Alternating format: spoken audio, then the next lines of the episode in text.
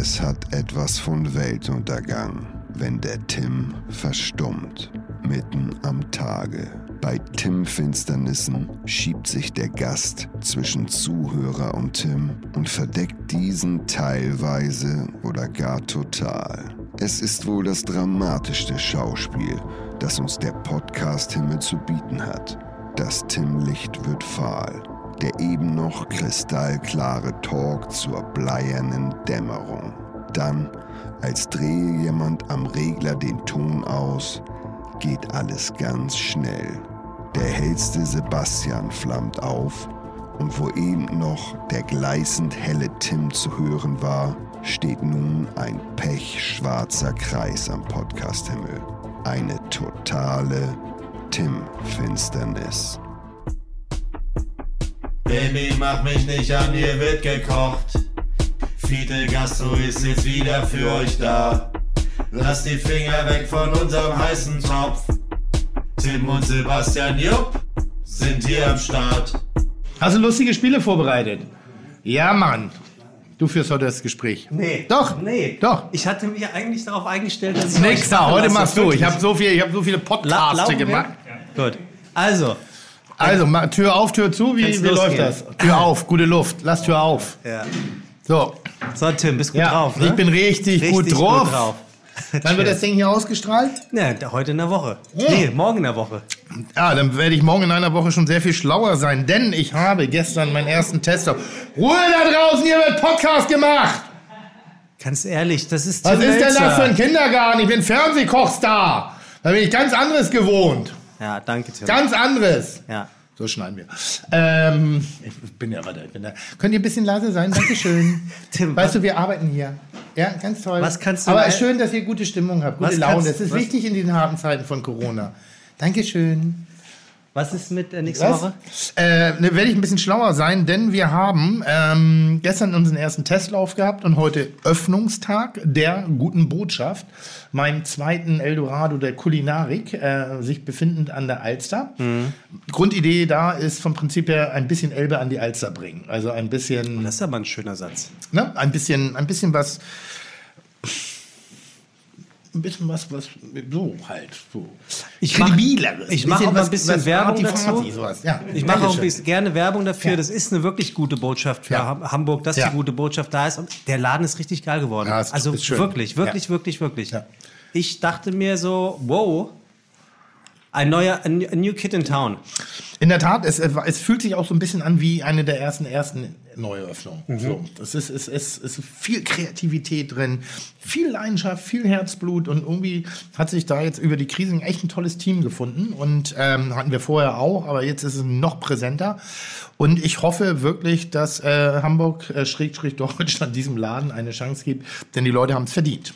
Und warum sollte es nicht passieren? Also ja, einfach so. Es ist ja auch von der Lage eigentlich richtig geil. Nee, das ist eben nicht. Wenn man da ist und es dann erstmal einatmet, schon. Es ist spektakulär schön. Dahin zu kommen. Ja, es hat so ein bisschen Straße, es hat ein bisschen schöne Alster, es hat ein bisschen Hamburgensie, eben mit den edlen Bauten an der Alster. Ja. Aber es hat eben auch ein bisschen Tim Mälzer Bahrenfeld.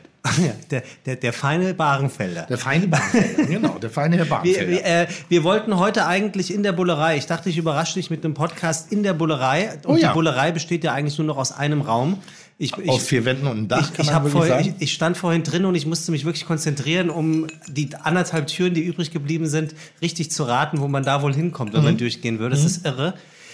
Es hat leider zu sehr Gehalt. Ich hätte es mir denken können. Wir konnten leider nicht dort aufzeichnen. Nicht so schlimm. Ist ja auch hier gemütlich, ne? Ist ja auch nett. Und wenn die sich von OMR dann auch mal zusammenreißen und da draußen dann nicht der Kindergarten aktiv ist, nur weil die im Feierabend gehen und schon wieder hier, Bussi da. Ja, das ist, weil der Chef unten nimmt seine Keynote auf. Jetzt gerade? Ja. Ey, wirklich, das ist jetzt der dritte oder vierte Podcast, wo der Keynote aufnimmt, ne? Wo der angeblich Keynote einspricht und er ist aber selber nie da. Ja, ein One-Try-Wonder ist er nicht. Das muss man ganz offensichtlich sagen. Und was? Er schafft es offensichtlich nicht beim ersten Mal, die Keynote reinzusprechen. Er braucht 4 oder 5 Versuche. Ist das so? Naja, guck mal, das wievielte Mal nehmen wir jetzt einen Podcast auf, wo es jedes Mal heißt, Westermeier kommt noch und nimmt seine Keynote auf. Ja, ich hätte es gerne mal andersrum. Ja. Philipp, du musst dich beeilen. Der Mälzer kommt. Du kennst ihn. Ja, genau. Der flippt aus, wenn es nicht breit ist. Der flippt aus. Kennst du unseren Gast, der heute kommt? Woher soll ich denn das wissen? Er mag keinen fischigen Fisch. Herzlich willkommen im Club. Wer mag das schon? Wie, erklär mal. Naja, das ist ja, meine Großmutter zum Beispiel war eine tolle Köchin, Bäckerin, alles und so, aber Fisch hatte sie es nicht so. Früher hat man so den Fisch relativ lange gekocht. So.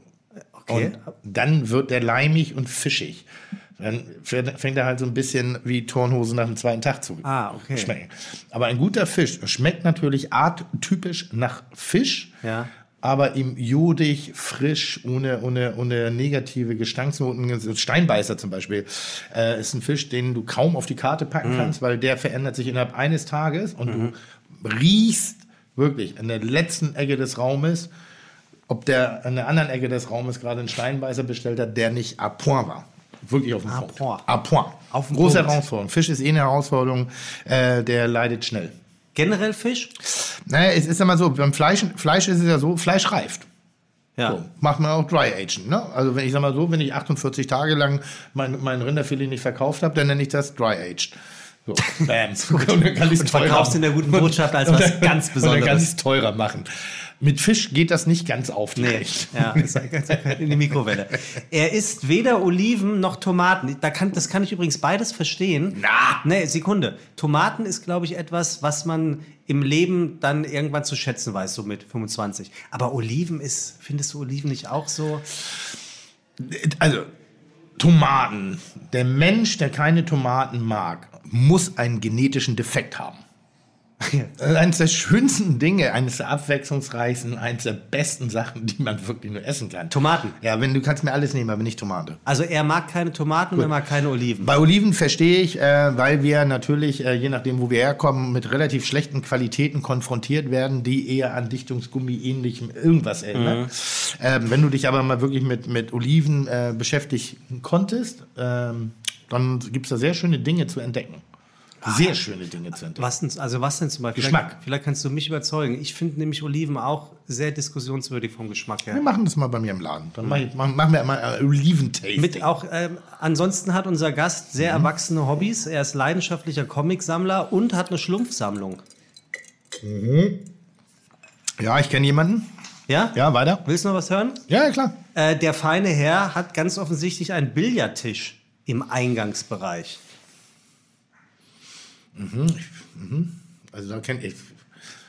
Da kennst du nur 8 Leute, ne? Alle meine Freunde haben eine Spielhalle im Eingangsbereich.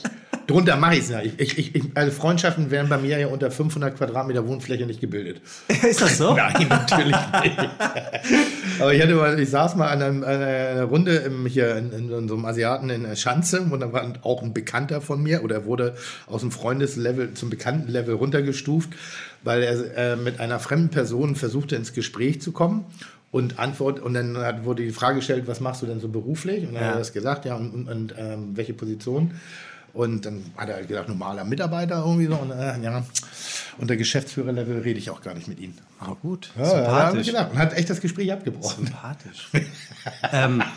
Man muss dazu sagen, das war eine massive Psychose, unter der er gelitten hat, durch, ich glaube, konstanten, übertriebenen Drogenkonsum. Sprich, der hatte Löcher im Kopf. Oh Gott. Unser Gast wuchs zeitweise als Junge bei seinen Urgroßeltern auf, lebte dann später wieder bei seinen Eltern und hatte bereits 2009 eine Show im NDR. Die wurde aber nicht fortgesetzt, weil sich der Sender einfach nicht mehr gemeldet hat. Kenn ich vom NDR. Kenn ich vom NDR. Pass auf, einen habe ich noch. Also er mag, wie gesagt, keine Oliven, aber er liebt Mettigel. Könnte ich sein. Mad Eagle ist gut. Mad Eagle ist sehr schön. Ja? Ja, kann ich nur empfehlen. Also wer aus der Hamburgense hier kommt, einfach Mad Eagle beim Metzger Wagner bestellen. Mhm. Das ist so der Metzger hier, ne? Ja, er schafft Skulpturen aus Met. Das ist das größte Highlight immer, wie nennen wir sie?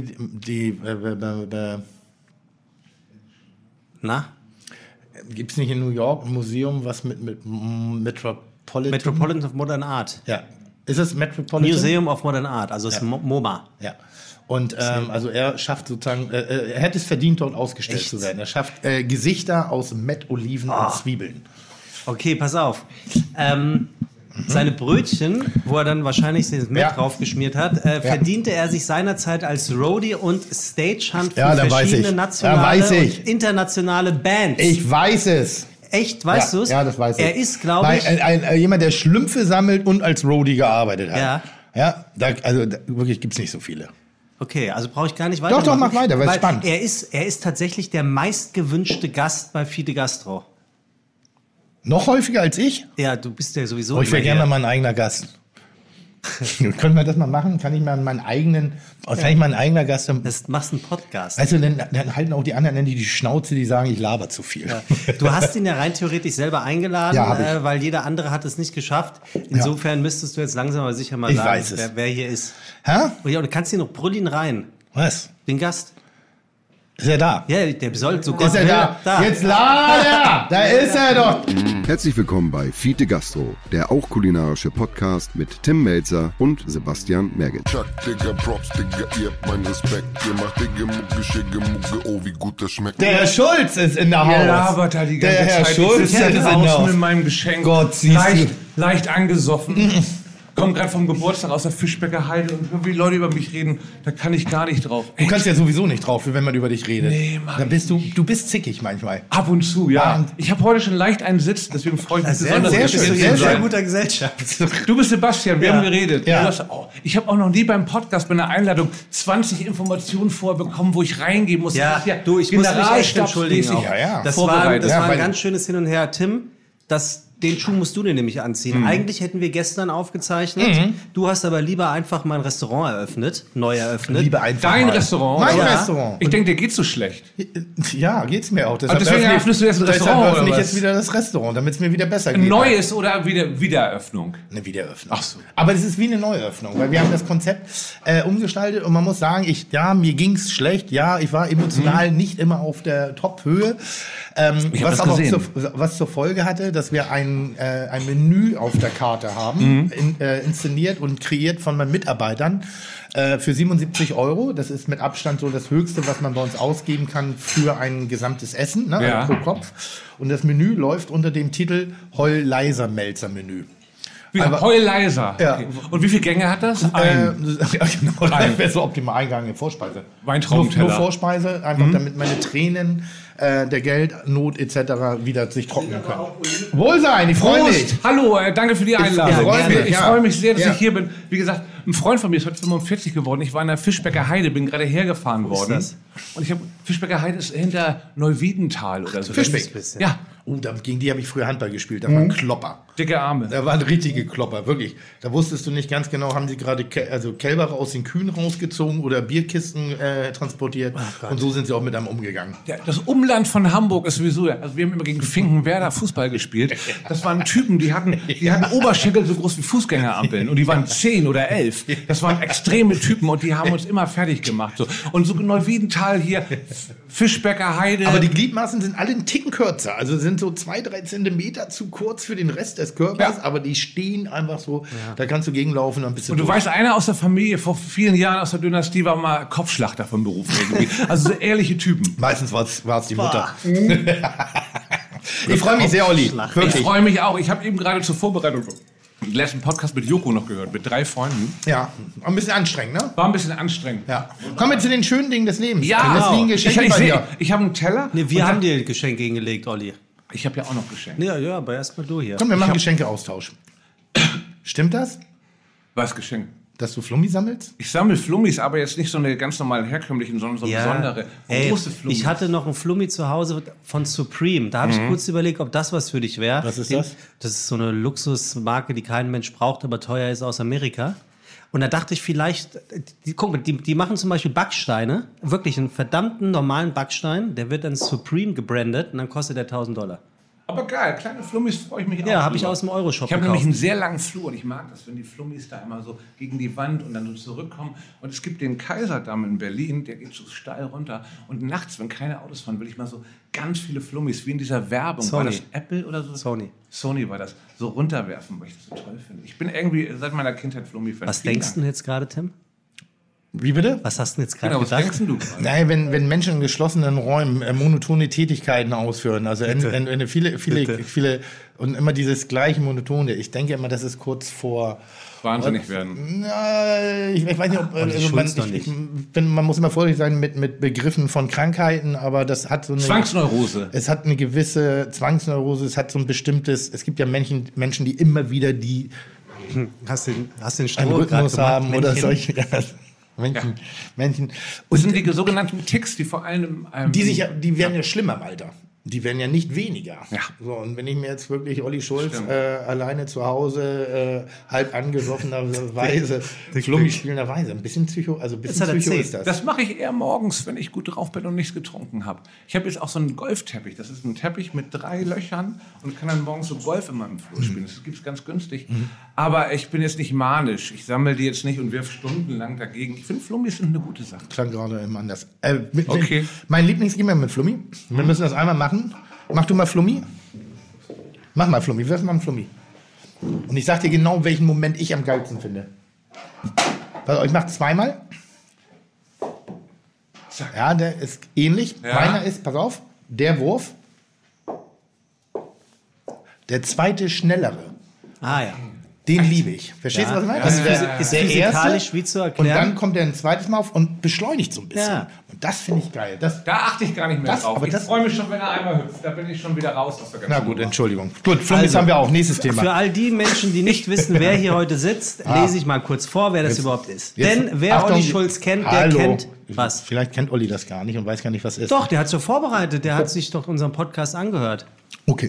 Entschuldigung. Finde ich übrigens sehr löblich. Na klar. Ich hätte mehr gehört, wenn ihr geilere Gäste, so Typen wie mich, mehr in der Sendung gehabt hättet. Aber ich habe ein paar Folgen gehört, das war sehr gut. Ja. Aber ganz ehrlich, die geileren Gäste, die sind jetzt so zickig wie du und brauchen einfach Ewigkeiten, bis sie sich mal bereit erklären, wieder zu uns zu kommen. Da muss ich Tim recht geben. Ist ja nicht so, dass wir nur einmal gefragt haben. Nur der Henssler lässt sich länger bitten. Den wollen wir nicht mehr. Willst du was gelten, mach dich selten. Das hat Goethe schon gesagt. Mach dich rar. Das ist ja dir und Jan auch echt gut gelaufen, gut funktioniert während Corona. Das ist eine Teufelsnummer gewesen, das stimmt. Ach, Freunde, wer Olli Schulz kennt, der kennt Olli Schulz und weiß, dass Olli Schulz eigentlich Mark Oliver Schulz heißt und als Olli Schulz und der Hund Marie bekannt wurde. Und als Olli Schulz, der Sidekick von Joko und Klaas. Und als Olli Schulz, der zusammen mit Finn Kliemann das alte Hausboot von Gunter Gabriel gekauft, mehrmals verflucht, es aber zwischenzeitlich in sein Herz geschlossen hat. Abgesehen davon, und da sind wir bei Fiete Gastro sehr, sehr uneitel, kennt man Olli Schulz natürlich auch als einen der beiden Verbal-Top-Piloten des Mercedes unter den Podcasts Fest und Flauschig, den er zusammen mit Til Schweiger seit ein paar Wochen sehr erfolgreich durch die waghalsigen Kurven des Podcast-Circus lenkt. Wer Tim Mälzer kennt, der weiß, dass er, also Olli Schulz, schon seine, also Tims Lebenszeit vergeudete, weil er ihm den schlechtesten Abend ever geliefert hat. Außerdem ist Olli Schulz Tims Meinung nach leider sehr alt geworden. Nun, wer Olli Schulz kennt, der weiß, dass ihn das wenig beeindruckt und er auf solche Attacken sehr lässig reagiert, ein Becksbierchen trinkt und bietet Tim dann an, ihm seinen weltberühmten Nacho-Teller oder das Chili-Huhn zu kochen. Und wer Olli Schulz kennt, der weiß bestimmt auch, ob er, also Olli Schulz, dazu heute Stellung nehmen wird oder ob er, Olli Schulz, in diesem Intro-Wirrwarr bereits vor Minuten den Audio-Notausgang genommen hat. Ist aber auch egal, denn er ist zum Reden hier. Herzlich willkommen bei Fiete Gastro, Olli Schulz. Dankeschön, das war sehr, sehr schön. Aber wieso Til Schweiger? Das, das sollte Gag, einfach nur witzig sein, aber es ist voll in die Hose gegangen. Vor allem Til Schweiger, wieso Til Schweiger jetzt gerade? Da hätte man doch irgendjemand aufs Kuchen nehmen können. Der fiel mir als allererstes ein, Til Schweiger jetzt. Obwohl, das würde ich sehr gerne hören, du und Til im Podcast. Sehr gerne. Das wird wahrscheinlich nach 5 Minuten einfach wahnsinnig unentspannt werden. Ja, aber das ist gut. Ich finde, manchmal darf man auch wieder ein bisschen unentspannter sein. Also ich mag das, wenn ihr, also ihr seid ja Godfather of Everything, was diese Podcast-Welt angeht, jahrelang durch Radio etc. Und ich bin, und da schäme ich mich auch nicht ansatzweise, das zu sagen, ich bin ein Fan. Ich bin wirklich ein Fan. Ich bin ein Fan von Olli. Ich bin ein Fan von dem Podcast. Ich gehöre zur Olli-Schulz-Fraktion. Ne? Das freut mich voll. Vor allem hat es mich gefreut, als du vor 2 Jahren zum ersten Mal auf meinem Konzert warst. Bei der Toureröffnung. Und ich glaube, das hatte ich auch noch mal. Da habe ich so gesehen, ganz viele Leute kennen einen aus dem Fernsehen. Und ich freue mich immer wirklich, klingt jetzt auch ein bisschen eitel, wenn Leute sehen, was ich auf der Bühne mache. Und Songs singe, Stories erzähle, weil das nun mal das das Urding ist, von dem alles andere entstanden ist, was ich so mache. Und dass du da warst, das war ein toller Moment für mich. Und geblieben bist. Ich bin auch noch geblieben. Und danach du einen Gag mit mir gemacht hast. Und wir haben gepostet, dass ich jetzt irgendwie so Artkunst mache. Und ja, wollt ihr das mal auflösen? Das ist ja haben wir so schon alles. Den Gag müssen wir jetzt nach 3 Jahren auch nicht mehr auflösen. Doch, ich muss eine Geschichte dazu erzählen. Genau. Olli war auf Tour und es gab dann natürlich eine Sequenz und Olli hat das Internet für sich entdeckt vor 2 Jahren und fing dann an, noch Storys zu machen. Da war es noch sehr aktiv. Das habe ich nämlich bewundert, weil ich dachte, wenn du das machst, vielleicht sollte ich vielleicht sollte ich auch irgendwann mal damit anfangen und habe mir dann auch das einmal erklären lassen, konnte mich aber echt nicht motivieren, das zu machen. Die eine Story von dir war richtig... Ich habe eine selber gemacht. Ja, die war eine einzige. Die war richtig. Jetzt zu Corona-Zeiten. Lange Rede, kurzer Sinn. Es gab eine Sequenz, wo Olli sehr dadaistisch auf der Bühne aufgetaucht ist und das sollte gepostet werden. Wenn es geht, mit einem Ausruf der Empörung. Das ist mir sehr gut gelungen. Absolut. Ja, das stimmt. Jetzt kommt, aber wir kommen jetzt an einen ganz besonderen Punkt, den ich wirklich faszinierend fand. Der Manager oder managende Freund von Olli war an dem Abend mit dabei. Jetzt ergab es sich, dass ich 2 Tage später ihn nochmal besuchen konnte, weil wir zufällig in demselben Radius waren. Und der Manager war mit mir sauer, weil er gedacht hat, das, was ich gepostet habe, obwohl er mitbekommen hat, welchen Ursprungs diese ganze Geschichte war. Und hat nicht verstanden, also das muss so glaubwürdig gewesen sein, dass der Manager mich nicht mehr reinlassen wollte. Aber das glaube ich nicht. Doch. Ach Quatsch. Doch. Wilko wollte dich rein. Wilko kam zu mir an und sagte, ganz ehrlich, ich war richtig stinkig mit dir und hat dann... das hat er auch Spaß gesagt. Und dann habe ich verstanden, dann habe ich es nicht verstanden. Ja, kann ich mir nicht vorstellen. Ich musste Eintritt bezahlen. Also Quatsch musstest du noch nie, bei mir muss ich wollte gerade fragen, wenn es nach mir ginge, müsste keiner bei mir Eintritt zahlen. Ja, ist gut, ist gut. Hat aber dein Vermieter was dagegen? Der hat meinem Vermieter ganz viele Sachen was dagegen. Genau, meine Tour ist auch ausgefallen gerade. Ich bin nämlich jetzt gerade, gestern wäre der letzte Tourtag gewesen. Ich hätte eine 4-wöchige ausverkaufte Tour gehabt und das schmerzt schon. Warum gehst du nicht ins Autokino? Weil ich das richtig scheiße finde. Ich habe das bei Sido gesehen, das sieht richtig asozial aus. Ist das? Leute in Autos und du spielst Musik, du kriegst keine Reaktion mit. Das hat Helge Schneider in so einem Statement vor ein paar Tagen sehr gut gesagt. Ich finde das alles unwürdig. Und auch so Livestreams und so, wo du dann so spielst. Ganz schlimm. Ganz schlimm. Und dann schreiben sowieso 2, mach mal wieder Schulzkowski, Ficken, Olli. Die kennen mich halt manche nur dahin. Das ist auch völlig in Ordnung. Aber ich muss mir das nicht geben. Ja. Dafür ist mir dann das doch zu wertvoll. Und wenn nur 200 Leute kommen würden bei meinen Konzerten, möchte ich das lieber machen als im Autokino oder im Stream. Ja. Ich habe, als ich die ersten Momente gesehen habe, gedacht, so im Comedy-Sektor funktioniert das noch ganz gut. Also so von der Visualität her und dem Aufwand und auch natürlich der Wirtschaftlichkeit gesehen, weil da ist jetzt nicht so der Mammutaufwand. Und so richtig Band da auf der Bühne und ich habe mir jetzt auch mehrere Anfragen bekommen. Ja. Und ich finde es auch nicht für Autokino. Was willst du denn machen? Gucken auf der Bühne und die sitzen im Auto und gucken zu, oder nicht? Ich habe 3-mal das Tempodrom hintereinander ausverkauft. Das bezweifle ich, aber willst du denn auf der Bühne? Ja, das weiß ich, dass du das gib mir ein Instrument. Aber was machst du da auf der Bühne? Eine Keynote, eine Kinonot. Nee, kochen. Ach so. Und die sitzen im Auto. Ja. Du sitzt auf der Bühne und kochst. Ja. Und da hast du Bock drauf, oder? Nein. Nee. Aber das ist ja so, heute machen wir Popcorn. Nein, aber das ist ja einer der seltsamsten. Also ich bin ja auch bühnenaffin, würde ich mal sagen. Ja. Ich wäre gerne ein Musiker und ich glaube, ich wäre auch jemand, der jeden Auftritt inszeniert mit Intro, mit Nebel und so wie James Brown früher. Ja. Ich liebe die Auftritte von James Brown, mega, wo die Band immer schon gespielt hat und der feine Herr hat sich bitten lassen und dann und noch ein und noch ein. Und ich mag so Spannungsbögen, ne?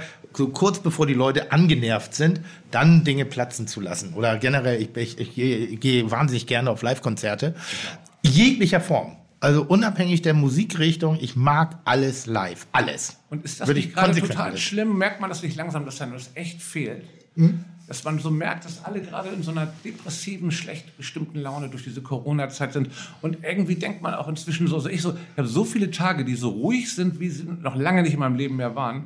Und ich denke so, wenn das wieder losgeht, haben dann die Leute alle Bock oder sind die so runtergefahren, dass sie erstmal denken, oh, der Lärm und so. Ganz ehrlich, weil du kommst ja jetzt gerade wirklich in so eine... Also ich bin noch nie in meinem Leben über so einen langen Zeitraum so ruhig und unentspannt auf.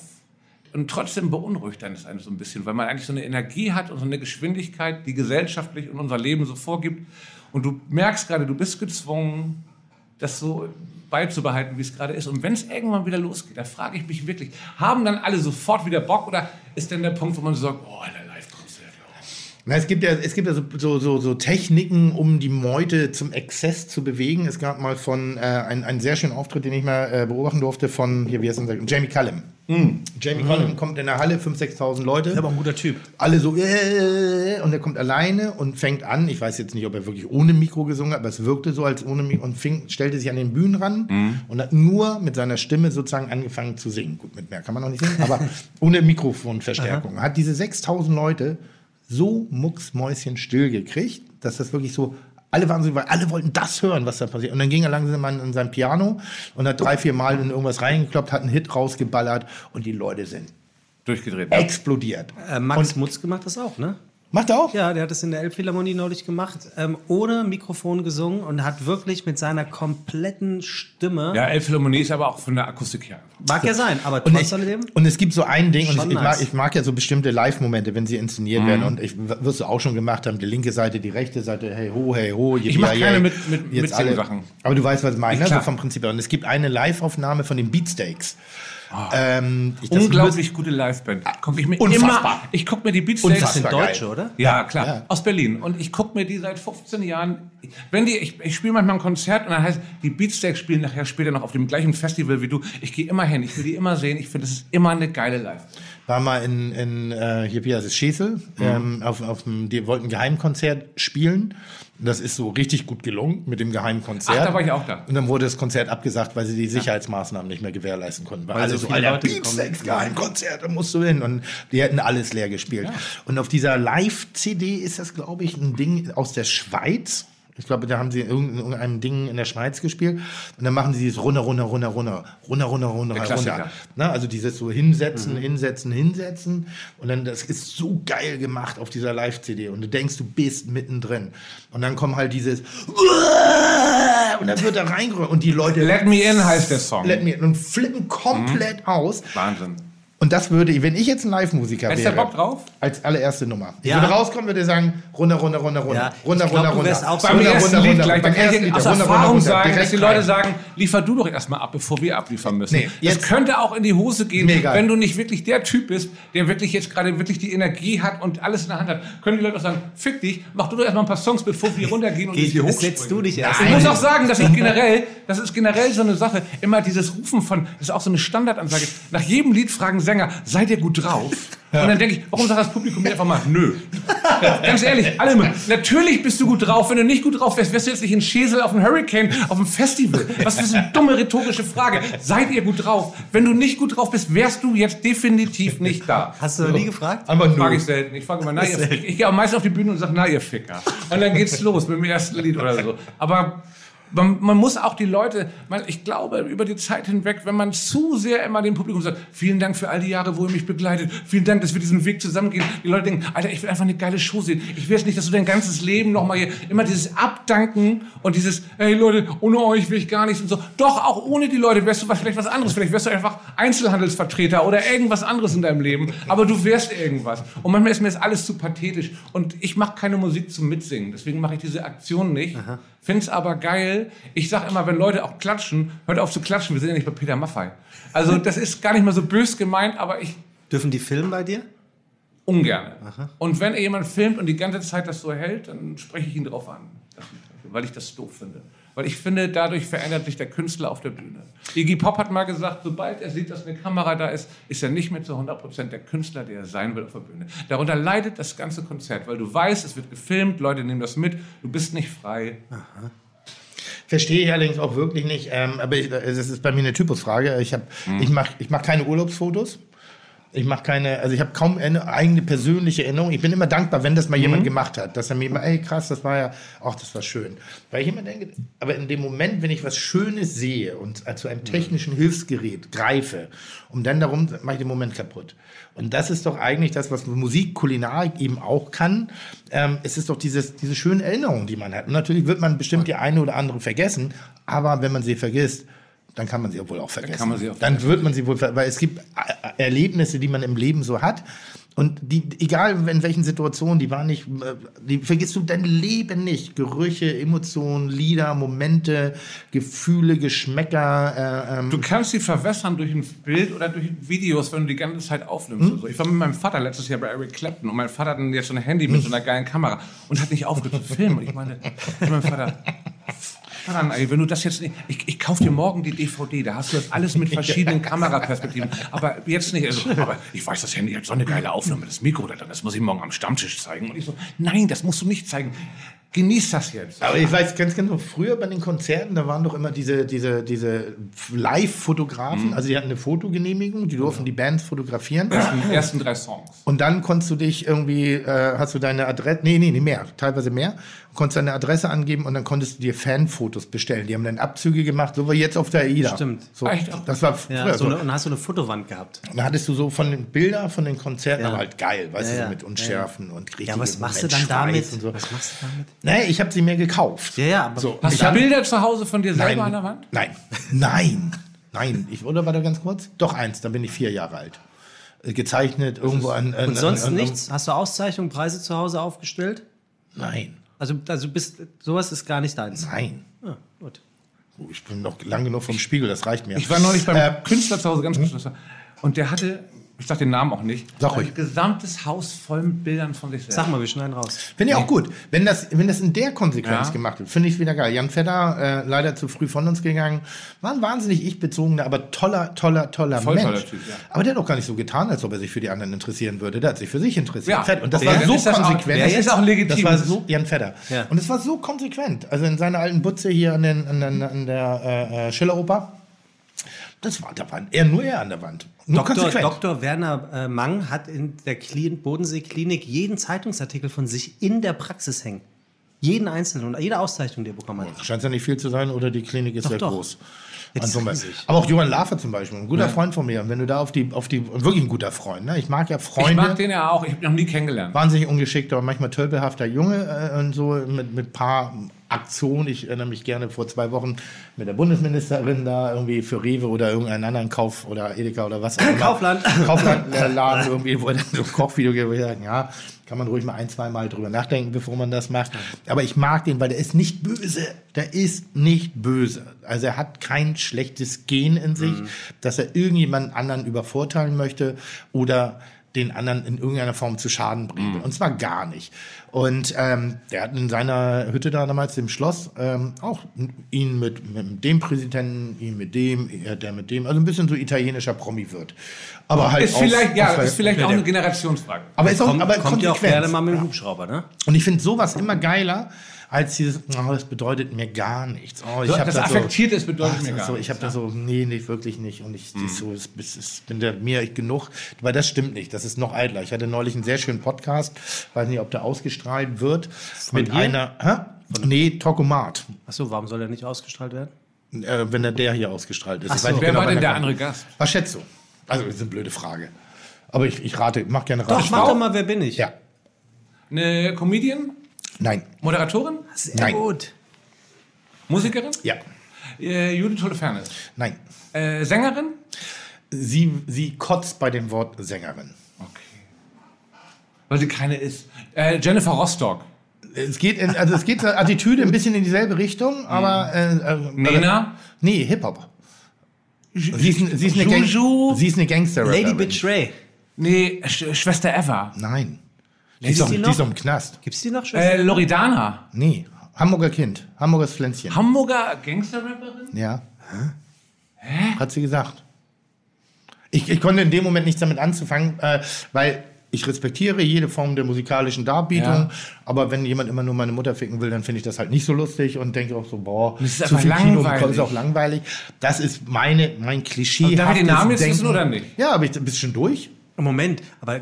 Eine Hamburger Rapperin habe ich auch noch nie gehört. Gangster-Rapperin. Auch noch eine Gangster-Rapperin. Ja, kommt aus Langhorn. Jan Delay. Der feine Herr kommt aus Eppendorf. Da wollen wir noch mal eins sagen. Sagen eigentlich viele Leute Schulz, wenn du rülpst? Nee, Klöps ist selten, das weiß keiner.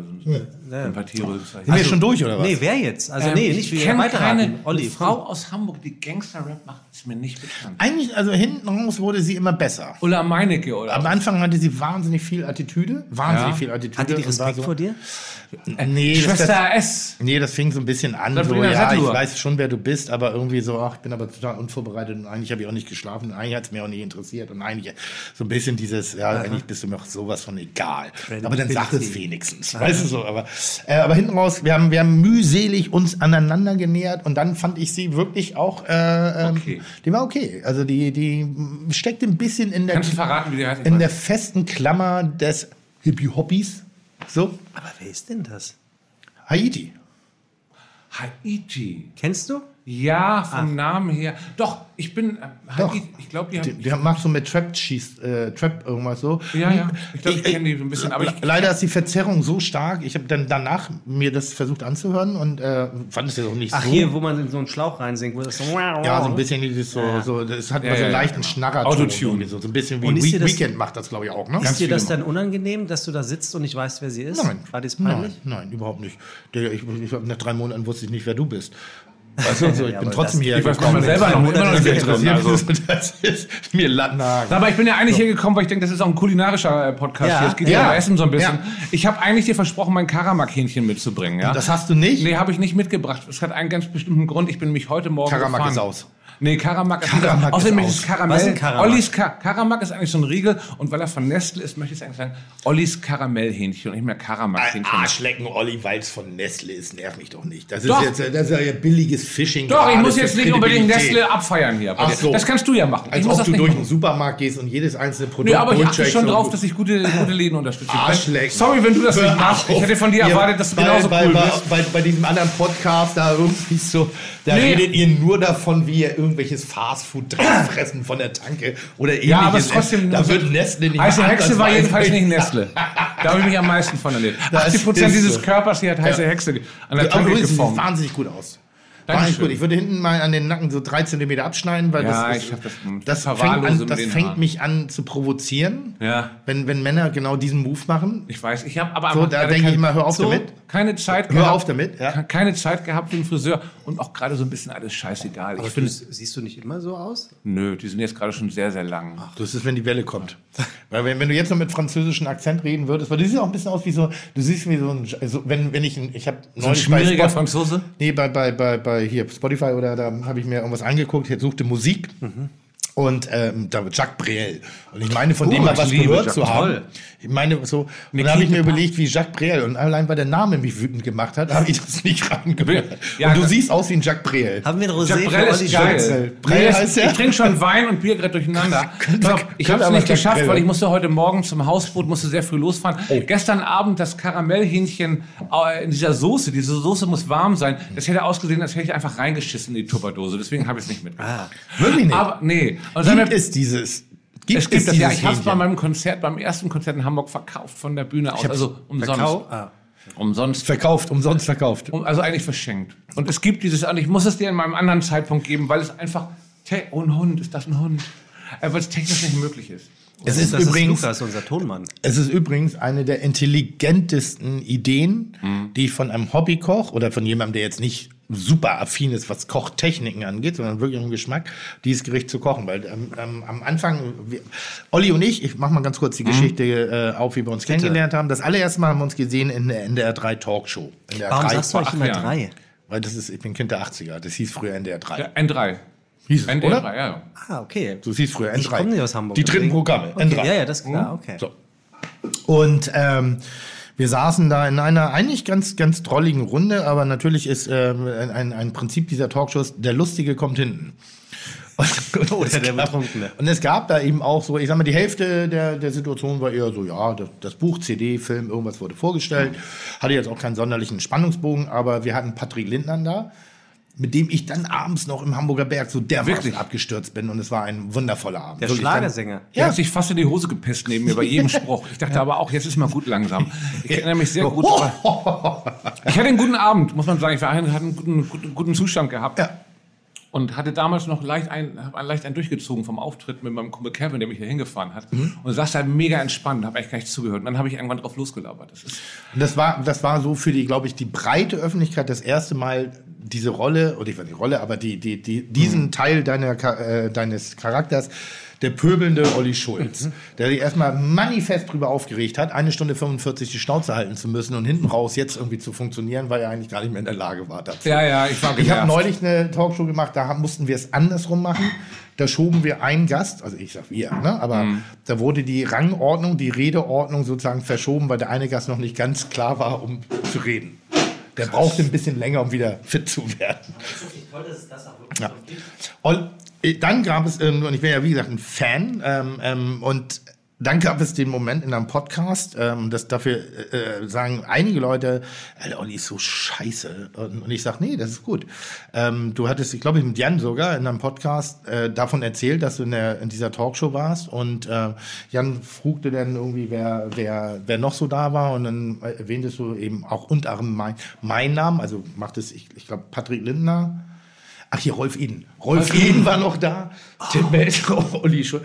Und dann sagte Olli so schön diesen Satz. Ja, also da fiel Glänzen auch wirklich nicht schwer. Ja, stimmt, habe ich wirklich gesagt. Es war natürlich einfach, weil der Satz gut gepasst hat. Nicht, weil ich das aus tiefstem Herzen und Überzeugung so meinte. Nein, aber das ist gut. Das ist genau das. Weil gut. Ja, ich weiß aber, dass du mich immer so leise... Ich weiß noch, bei jedem Gag hast du so leise, mild gelächelt nach dem Motto, hast mich immer angeguckt nach dem Motto, schade, netter Typ, schade, dass er zurückgeblieben ist. Gar nicht. Doch, so ein bisschen so. Überhaupt nicht. Du warst damals gerade so richtig up-to-date. Und da habe ich dich noch gefragt, das muss man auch dazu sagen, hast gerade...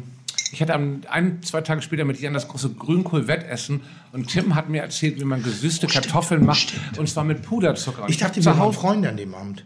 Da waren wir Freunde. Also du hast mir damals wahnsinnig geholfen, weil am nächsten Tag haben wir gekocht und ich habe gewonnen mit den Kartoffeln. Also Jans Grünkohl war besser, aber meine Beilagen waren alle besser. Die Gebacke, ich habe eine Schmorbacke gemacht. Die muss 2 Stunden gebraten werden und dann noch 1 Stunde in den Ofen. Das Backe muss einfach dabei sein. Habe ich mit 1000 Mark André, meinem Freund, gemacht und so. Und deswegen mache ich jetzt die Überleitung zu meinem kleinen Gastgeschenk, was jetzt nicht so spektakulär ist. Aber immer, wenn ich nach Hamburg fahre, fahre ich bei einem Schlachter vorbei und kaufe was. Ich bin bei meinen Urgroßeltern aufgewachsen, viele Jahre, die ersten Jahre meines Lebens. Und darf ich einmal fragen, warum? Weil einfach meine Mutter war sehr jung, wirklich sehr, sehr jung, als ich mich geboren habe. Also es ist nicht so, dass meine Mutter mich nicht aufgezogen hat, nee. Aber wir waren damals, es war so, dass meine Urgroßeltern einen großen Teil meiner Familie generell großgezogen haben. Ja.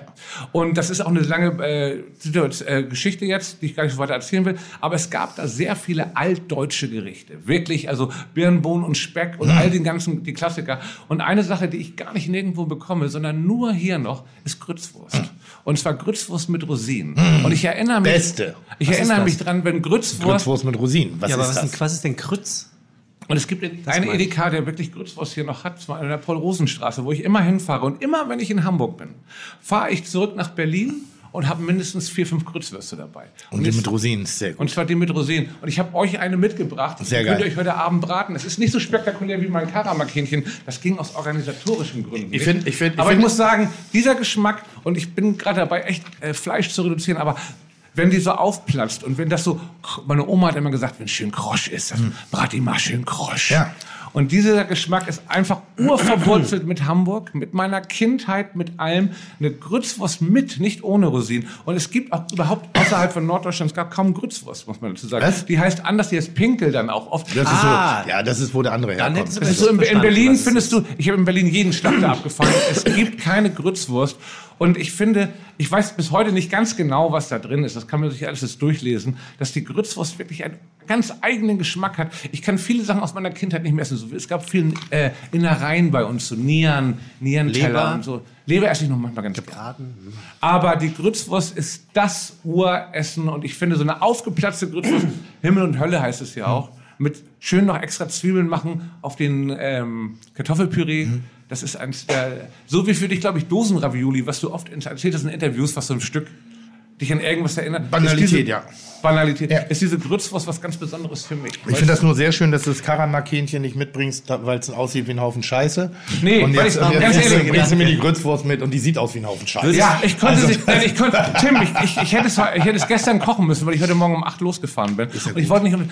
Es tut mir wahnsinnig leid, aber du kriegst diese meine Hähnchen noch. Also Grützwurst, Blut, also natürlich eine Art, es ist Blut enthalten, das kann man immer an der Farbe unschwer erkennen. Alles, was rötlich-bräunlich ist, ist Blut zur Bindung. Getreide. Und es ist wirklich so, wenn man sagt Wurst, dann ist es wirklich nur der Zustand, bevor man es brät. Ja. Danach ist es keine Wurst mehr. Danach ist es so ein grosches Gekrüssel einfach. Ja, und dann platzen die Dinge auf und genau dieses Rösche. Also eigentlich kannst du danach, wenn du das angebraten hast, alles wegschmeißen und nur das aus der Pfanne nehmen. Ja, das ist geil. Und Rosinen, das mögen wir Norddeutschen alle gerne. Wir mögen salzig-süß-Kombinationen. Birnenbohnen und Speck, ja. Himmel und Erde, Leber mit Apfelpüree und. Es geht im Süden, in irgendeinem Teil von Deutschland, essen die Menschen sogar Gulasch mit Apfelmus. Das Wirklich? War mir neu. Ja, das war mir neu. Habe ich probiert. Sehr gut. Lecker. Ja. Sehr gut. Kann ich mir auch gut sehr, machen. Sehr, sehr, sehr gut. Also wirklich, es war einfach diesen Aufwand des Schmorens und dieses Gulasch und Paprikierten und den ganzen Kram. Und dann Apfelmus hat bei mir nicht gepasst im Kopf, aber es ist sehr gut.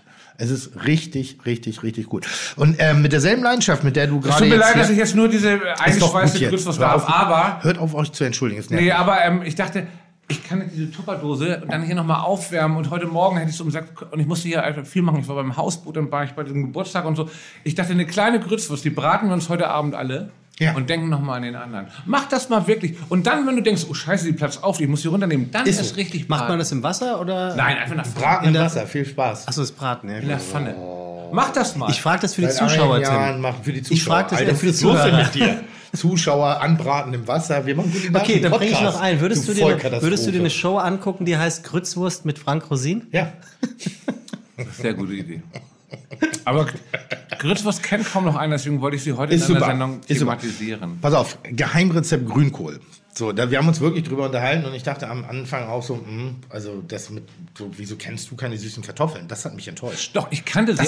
Meine Oma hat diese kleinen gemacht. Und ich dachte immer, und dann habe ich das zu Hause nachgemacht und habe dann aber welche aus dem Glas genommen. Und was ich nicht wusste, die sind sogenannte Drillinge heißen. Die kleinen Kartoffeln, die nimmt man dafür. Und ich habe mir gedacht, diese kleinen Kartoffeln, die gibt es nur im Glas. Ja, ich habe jahrelang die Schälmaschine rund gemacht. Ne? Also die wachsen nicht rund, so wie Weintrum, sondern dadurch werden die halt rund. Und eines der schlimmsten Produkte, die man aus dem Glas... Nee, die Kartoffeln im Glas. Ja. Aber auch wieder mit einer gewissen Emotionalität. Aber du sagtest gerade Tupperware. Ich bin ein Fan von Tupperware. Ich bin auch ein Fan von den Momenten, Dinge aus Tupperware heraus zu essen. Ich koche gerade wahnsinnig viel wieder zu Hause. Und zwar wirklich 3-4 Gerichte am Tag. So, und ich koche dann so ein bisschen vor und dann wird ein bisschen das. Aber nur, weil ich koche. Also das ist für mich Entspannung. Das ist, wie andere Leute mal in der Zitadelle spielen. Habe die Ehre! Und das sehr gut. Sehr schön. Wessen Idee ist das? Ich dachte mir, vielleicht klappt das mit dem Huhn nicht und dann gibt es halt eine Pekingente. Oh, hervorragend. Oh, Pekingente? Oh. Pekingente. Oh, wie geil. Also, aber nicht für die Zuhörer, ne? Hier kommt gerade das motherfucking Dim Sum House in the House. Ja. Das ist einer der schönsten kulinarischen Absteigen am Hauptbahnhof. Und Absteige meine ich voller Liebe, weil es ein Klischee-Chinese ist at its best. Wirklich vorne mit einem dicken Buddha, Treppe, Bahnhofsviertel, direkt gegenüber vom Hauptbahnhof mit einer sensationellen Küche. Ja. Wirklich best of. Und die kommt gerade rein. Ja. Hallo. Hallo. Das ist Dennis. Stimmt das Gerücht, wenn Löwe im Schaufenster beim Asiaten ist, dass man dann Schutzgeld zahlen muss? Ich kenne das mit einem... Hör auf, ihr kennt die Geschichten alle. Ich kenne das mit einem goldenen... Goldfischteich. Echt? Nee, ich hab's das gehört. Ist alles Hollywood. Wenn Porzellanlöwe ist, heißt das, du bist in der Mafia verstrickt und darfst irgendwie, kein anderer darf dich dann ansprechen, weil du zahlst schon Schutzgeld. Ja, bei uns ist nicht der Fall. Ich habe mir vor 5 Jahren mal besoffen an der U-Bahn erzählt, aber ich wollte es einfach mal weiter sagen. Also hier steht gerade Dennis, der Inhaber vom Dim Sum House, mit dem ich sogar freundschaftlich verbunden bin, aufgrund von vielen Geschichten. Sein Vater... Einer der Grand Seigneurs sozusagen der westeuropäischen chinesischen Küche. Hängen geile Bilder von ihm an der Wand, also vom Papa, der halt in China eine dicke Wurst ist. Also ja, der repräsentiert ein wenig die Chinesen, also die chinesischen, die Deutschen, die Chinesen in Deutschland. Ja, und die Kulinarik vor allen Dingen. Und die Küche da ist so gut, die ist so gut. Es ist wirklich... manchmal hart an der Grenze des Erträglichen. Ne? Also gerade wenn man so sagt, macht mal, was ihr so esst. Da denke ich auch so Konsistenzen. Aber wenn du es einmal verstanden hast, dann bam. Und ihr habt echt Pekingente mitgebracht? Ja. Lustig, wir haben vor 3 Tagen noch telefoniert. Stimmt. Nee, hier, wir. So, ja. So, wir haben wir auch, oder? Nee. Weil ich eine Ente, ich habe eine kleine, also mein Laden ist ja neu auf, die gute Botschaft, und ich wollte eine Ente vom Grill machen. Und ich habe gefragt, wie kriegt man diese Drecksdinger wirklich klassisch trocken knusprig hin? Weil ich finde, dass eine gute Ente braucht perfekte knusprige Haut. Ja. Und wie kriegt man die so trocken mit einem Föhn oder was? Ja, also du bist gar nicht falsch. Du garst an. Also ich durfte mal eine machen im Rahmen von Kitchen Impossible und das empfehle ich. Oh, wird ja immer besser hier. Ja, Dennis hat sich da nicht lumpen lassen. Sag mal, während hier aufgetischt wird, darf ich noch mal für kleine... Ja, natürlich. Du darfst es für große, weil es dauert länger. Es ist viel. Oh, wie geil, ey. Bitte. Magst du? Ich muss auch was essen. Ich muss einen Magen kriegen. Ich habe schon ein paar Bier getrunken. Ist super. Sehr, sehr gut. Oh, herrlich. Komm, geh. Lustigerweise sagte Max Strohe, er wollte mit dir Peking-Ente essen gehen, neulich in Berlin. Ja. Und hat es aus irgendeinem Gefühl daraus nicht gemacht, sonst hättest du jetzt 2 Peking-Enten in der Woche gehabt. Ja, ich war ja vor ein paar Tagen in Berlin und ich war in einem das war sehr nett, also sehr sympathischer Laden. Und hatte da eine sehr kurze, intensive, schöne Stunde mit dem Mäxchen. Das mag ich eh, ne? Ich mag ja eh Städte bereisen und wenn du mit Menschen, du musst nicht immer 10-12 Stunden aufeinander hocken. Manchmal ist dieses Dirty in, Dirty out. Schöner Quickie. So wirklich so, ich musste arbeiten, ich habe eine Bahn genommen, hatte 1,5 Stunden Zeit zwischendurch irgendwie und da waren eine Kleinigkeit essen, haben kurz geplaudert. Wir hatten sogar mal Zeit und das ist, finde ich, macht gute Tage aus, 5 Minuten nicht zu reden. 5 Minuten was? Nicht zu reden. Oh ja, das ist also gut. Einfach, weißt du, ohne unangenehmes Gefühl zu haben, dann nur zu sitzen, eine Freundschaft. Einfach gut nur zu sitzen und so ein bisschen gucken und boah. Digga. Oh. Ist mir egal. Sehr gut. Vor Ort essen ist natürlich besser. Tahagaus. Genau. Ihr habt doch diese geilen Dumplings mit der Brühe drin, ne? Also die ist aber nicht sehr geeignet für Außenhaus. Nee, ich weiß, aber die habt ihr, ne? Ja, haben wir. Wie gehen die? Alter, du hast ein Dumpling, da beißt du rein und dir spritzt diese vollmundige Geschichte. Also ist so lecker. Hast du nicht mal welche gemacht bei Kitchen? Oder muss den Gegner Dumplings machen? Muss ich die flüssigen machen? Ich weiß, nee, muss ich nicht. Nee, dann wisst ihr ja, wie es geht. Bei Peking-Ente weiß ich jetzt. Also ich weiß eine Art von einer Peking-Ente. Kennst du den Laden, wo ich war? In Amsterdam. Dieser eigentlich klischeebehaftete Floating-Chinese. Ach so, auf das Boot, ne? Oder? Genau. Ah, ja, kenne ich, ja. Ist auch eine die durfte ich ja machen und die war wirklich herausragend. Boah. Geil. Kauft ihr frische Enten oder tiefgefrorene? Das meine ich jetzt nicht blöde, weil... Nee, das sind speziell für China-Restaurant gezüchtete deutsche Peking-Enten und die kommen in tiefgefrorenem Zustand. Die heißen Peking-Ente?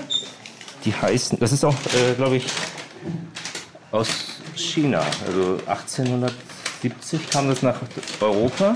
Die Rasse? Die Ente, die Rasse. Die heißt deutsche Peking-Ente. Ich habe mal gehört, die heißt, also ist das Flaschenente oder so ähnlich? Flaschenhalsente, Flasche, irgendwie sowas? Ja, die sehen aus so wie Pinguine, ne? Also ein bisschen stehend. Ja.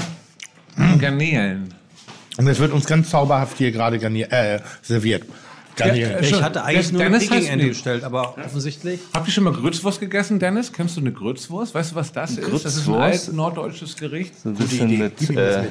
Darf ich dir die mitgeben? Blut. Bitte isst das mal. Das ist wirklich ein traditionelles Essen. Anbraten, und zwar scharf anbraten von beiden Seiten, bis es aufplatzt. Ja. Dazu Kartoffelpüree.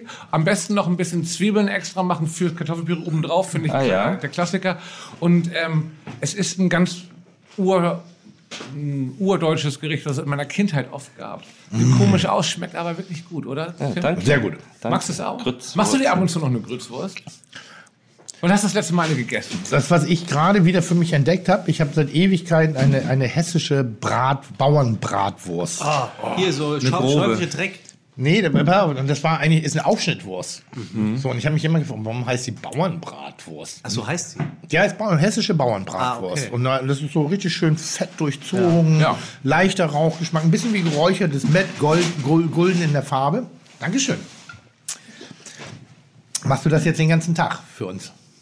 Nein. Ja, Ist das jetzt ein Tuch zum Händewaschen? Was? Kleiner Gag von mir. Eine Augenmaske, ne? Und dann habe ich irgendwann aus der Not heraus, muss ich eine schnelle Bolo machen. Und ich hatte halt nichts Hackiges da und habe diese Bauernbratwurst einmal gebraten. Bäm, ist das gut. Und das auf Brot, gerösteten Brot, Bauernbrat, also wirklich solche Sachen. Und das ähnlich ist es wirklich auch bei der Grützwurst. Die letzte habe ich gegessen im November ungefähr. Mhm. Von meinem Metzger Wagner. Ich habe ja hier so einen Metzger. Kennst du vielleicht auch eins? Metzger Wagner, klar. So, also ist so. In also der Osterstraße, der, ja, ganz, genau, der Klassiker, ganz hinten bei der wie heißt denn die nochmal? Die Straße, die andere, die Querstraße. Da habe ich gewohnt. Ich bin in der Osterstraße geboren worden. Ach, Quatsch. Ja, ich bin im Elim-Krankenhaus und ich bin aufgewachsen die ersten Jahre in der Osterstraße. Ich bin da richtig Ureimsbrüssler. Und wusstet ihr überhaupt, dass Angela Merkel auch im Elim-Krankenhaus in Hamburg geboren wurde? Ja, ich bin mit Angela Merkel im gleichen Krankenhaus geboren. Aber ihr seid nicht gleich alt. Nein, ich bin deutlich älter. Ist es? Nein. Nee, aber ich kenne jemanden, den ich sehr liebe, ist auch in der Osterstraße, also zumindest in diesem Korridor geboren und groß geworden. Also diese Eimsbüttel ist ein gutes Hamburg, oder? Ich liebe Eimsbüttel. Ist ein gutes Hamburg. Ich würde auch wahnsinnig gerne, wenn ich wieder nach Hamburg ziehen würde, nach Eimsbüttel zurückziehen. Das ist mein Hamburg. Hamburg ist für mich Eimsbüttel und also alles nördlich der Alster, also so ab Wandsbek und so Dulsberg, das ist für mich gar nicht mehr Hamburg. Für mich ist Hamburg eigentlich alles so Langhorn, Schnelsen, Stellingen, Eimsbüttel, so diese Ecke. Lockstedt, das ist Hamburg für mich. Aber das sage ich auch nur, weil ich da aufgewachsen bin auf der Seite. Aber trotzdem bist du nach Berlin. Also da bleibst du auch. Das doch, ich verstehe es, Entschuldigung. Das war die beste Entscheidung meines Lebens. Nach Berlin zu gehen? Ja. Warum das denn? Beruflich war das die allerbeste Entscheidung, weil Hamburg nun mal damals wirklich am Einschlafen war, was Kreativität angeht, was Musik angeht. Und ich da die Möglichkeit hatte, die richtigen Leute zu finden, zum Zusammenarbeiten. Und ich muss auch sagen, dass Klaas damals großer Fan von meiner Musik war, von meinen Shows, so oft kam zu meinen Auftritten und irgendwann gefragt hat, willst du nicht bei Neo Paradise was machen? Ernsthaft? Und dann ging die ganze Scheiße los. Cool. Ich muss sagen, dass ich meine Fernsehkarriere, das kann man sagen, wirklich Klaas Häufer Umlauf zu verdanken habe, weil ich selber wäre jetzt damals war ich schon über 30, nicht mehr auf den Trichter gekommen, das jetzt zu forcieren. Dann sagen wir mal, was wir da Schönes haben. Und wehe, sagt nochmal einer, dass du mit vollem Mund hier sprichst im Podcast. Niemals nie. Also ja, Pekingente, Hagau, Signature Dim Sum, mit Reisteig und Garnelen, Bambus und Sesamöl. Kung Pao Prawn haben wir neu auf der Karte. Das ist scharf, mit Zucchini und Nüssen. Sichuan Wonton, auch spicy, mit Gurkensalat, chinesischer Gurkensalat. Rindfleischtaschen, gebacken mit einer Austernsoße. Und ja, das war's dann, ne? Was ist dir eigentlich lieber, wenn ich sage Wantang oder Wonton? Also ich finde es immer ein bisschen angeschränkt, wenn Deutsche in einem Lokal versuchen, die Originalsprache... Ich hätte gerne noch 2 Espressi. Sowas, dieses Offensive, sag doch lieber Espressos. So, ich finde das angenehmer. Wenn ich jetzt sage Wonton, kannst du mir bitte 2 Portionen Wonton, dann denke ich so, halt die Fresse. Nee, also du darfst, weil das ist deine Sprache, aber meine ist es nicht. Aber beides ist richtig. Wonton ist. Das Kontaktlinsen? Ja, gut. Nee, beides ist richtig. Ja. Wonton ist kantonesisch. Wonton, das ist Mandarin. Ja, also bin ich Kantonese. Man muss dazu sagen, dass so gar nicht so pauschal klingt, dass Asiaten generell, egal ob ich in Amerika war, ob ich in Japan war oder egal wie man es ausspricht, die geben dir das Essen und sind diskret und lachen dich nicht aus, während der Deutsche gerne mal, das heißt auch so und so sagt. Aber es ist nun mal auch die Höflichkeit, die asiatische Höflichkeit. Arschlecken, asiatische Höflichkeit. Geh mal zum ich habe noch nie gemerkt, ich habe noch nie gesehen irgendwo, wo man, die denken sich, dass die denken, was für ein Idiot, der kann das nicht aussprechen. Aber die zeigen einem das nie. Was? Ja. Wir sind zurückhaltend. Ja. Arschlecken, seid ihr zurückhaltend. Was ist denn los mit euch? Und wir denken unseren Part. Ihr denkt aber sehr laut euren Part. Geh mal zum Chinesen in Chinatown in London, da weiß auf welchem Fick-Level du da bedient wirst. Also da gehst du wirklich in die Touri-Baller-Ebene. Ja. Das heißt, da, wo irgendwas auch nur ansatzweise ernst zu nehmen, kulinarisch passiert, da musst du entweder schlagende Verbindung haben, mit irgendjemand verwandt sein oder irgendwie. Du kommst nicht in die Ebene der guten Kulinarik bei den Chinesen in den klassischen Restaurants. Ist das so oder ist das ein urbaner Mythos? Nein, das stimmt. Ja, aber ich sag mal so, wir sehen, oh, Langnase, da... Ja, denke. Dann haben wir schon so... Der kriegt das gute Zeug nicht. Nee, was heißt gut? Also weil hier ist ja keine Knochen für uns. Ja, klar, klar, das vermeiden wir dann halt. So wie Pekingente wäre ideal. Aber so eine Kantonente würde ich auch keinen Langnasen, normalen Langnasen empfinden. Also Tim gehört nicht dazu. Der ist, glaube ich, ich habe eine Plattnase. Ich habe eine mächtige Plattnase. Das liegt an meiner großen Schnauze auf dem Hamburger Berg. Das ist Garnele, ja? Ja, Garnele. Und das Mal kann man mit den Chilisoßen dippen. Ja. Ich will einmal eine Garnele mit Essigsoße. Ja. Oh, Essigsoße. Schwarzer Essig? Ja. Warum ist der schwarz? Das ist geil. Heute ist sogar pädagogisch wertvoll. Ja, es ist halt... Ist halt schwarz. Fermentiert, ja. Ist halt schwarz. So wie Ketchup Brot ist. Na, das ist ja die Tum... Oh. Voll. Oh, schön scharf. Wahnsinnig lecker. Wow. Dennis, vielen Dank. Ja, okay. Vielen Dank. Ja, wirklich. Jim Summerhouse, was ist die offizielle Adresse? Kirchenallee 37. Welche Allee? Kirchenallee 37 im Hauptbahnhof. Also für alle, die es nicht wissen, geht auf der Seite in St. Georg aus dem Hauptbahnhof raus und dann kann man das dem Summerhouse eigentlich überhaupt nicht übersehen.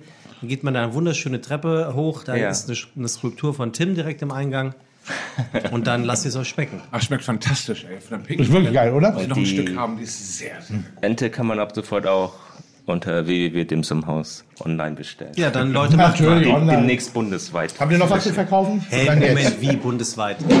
Ja, wir müssen uns dann neu finden. Und dann verschickt ihr eine Pekingente deutschlandweit? Ja. Aber ich glaube, die Nachfrage ist da. Also wir wurden sehr oft angesprochen. Also wir sind ja in Hamburg sehr bekannt, aber jetzt haben jetzt Anrufe aus Hongkong, aus Hannover oder aus München, ob wir das nicht verschicken. Ja, ich würde mal sagen, wenn ich jetzt Wangtang. Ja, das ist die beste Gelegenheit. Danke dir, Dennis. Okay. Sehr schön, ganz toll. Herrlich. Melzer wird warm. Ja, aber wirklich jetzt mal diese asiatische Danke, Dennis. Und wie ist denn dein Name? Marianne. Vielen Dank. Tschüss. Und alles Gute für die Familie. Zauberhafte Kinder. Das war das erste Mal, als ich 2006 nach Thailand geflogen bin und in Bangkok angekommen bin mit Mark Tavasol, dem Bassisten von Wir sind Helden und auch von der Band von Klaas. Wir haben uns kennengelernt, weil ich Vorprogramm bei Wir sind Helden gemacht habe. Und spontan sind wir zusammen nach Thailand geflogen. Das war das erste Mal in meinem Leben. Ich bin in Bangkok angekommen und ich hatte mich wahnsinnig gefreut und wollte authentische Küche. Ja. Und ich habe mir da was bestellt und habe nicht gesagt very spicy, sondern habe die normale Schärfe genommen. Und es war wirklich fast eine Stunde, dass ich echt Atemprobleme hatte, weil es so unglaublich scharf war. Diese normale, herkömmliche Schärfung. Ich weiß nicht, ob ich auch Pech gehabt hatte mit dem Gericht, was ich genommen habe.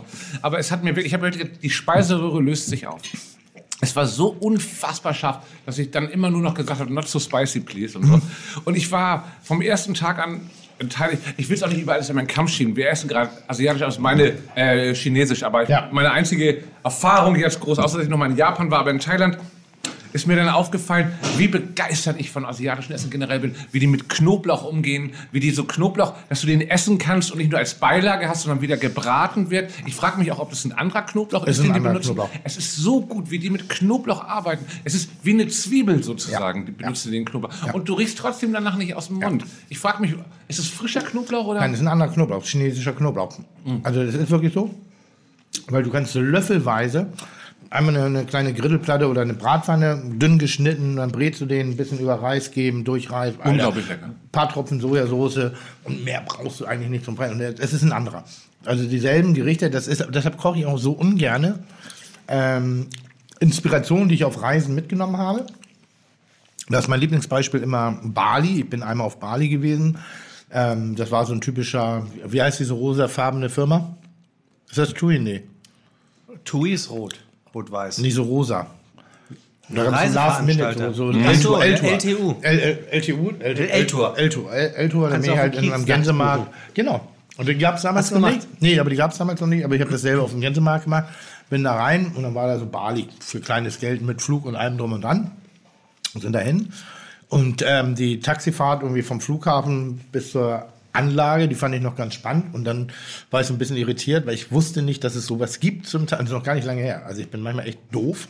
Dann bist du halt durch einen bewachten Eingang gefahren und ab dann warst du in einer Hotelanlage. In einem Resort. Genau. Aber Resort war jetzt nicht so spektakulär und dann dachte ich so, wo ist der Sinn dahinter, nach Bali zu fahren in den Urlaub, um in einem Resort zu wohnen, was du jederzeit hättest nach Mallorca, Ibiza, Frankreich, weil das Ding war durch. Mal abgesehen von den Klamotten, die die Kellner getragen haben, die so ein bisschen sowas wie klischeeiges Denken da um ihren Tag gelegt hat.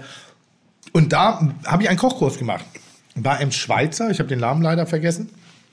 Und wir waren zusammen auf dem Markt und haben eine Gewürzpaste dort gekocht. Zusammen, oh lecker.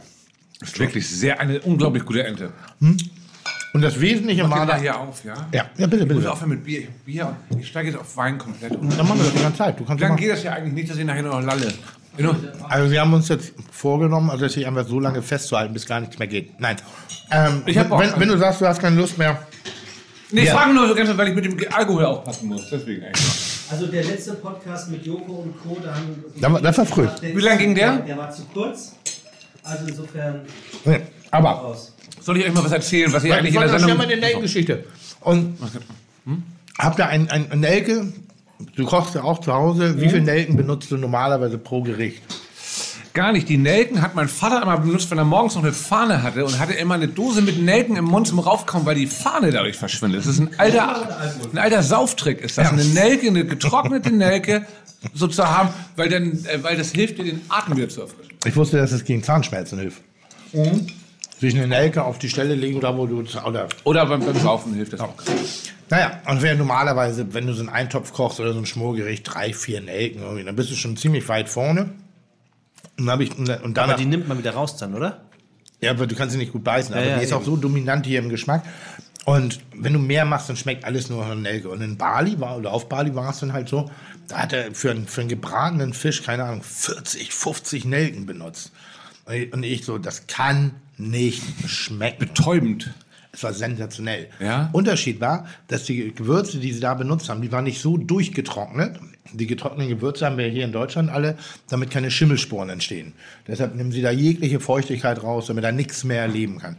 Dadurch intensivierst du und versaust aber auch eben eigentlich diese schöne Aromatik von bestimmten Pfeffer. Mhm. Pfeffer ist ja mal, Pfeffer. Pfeffer ist wahnsinnig spannend, wenn das ein richtig guter... Das habe ich auch schon gelernt. Pfeffer ist wirklich vielfältig.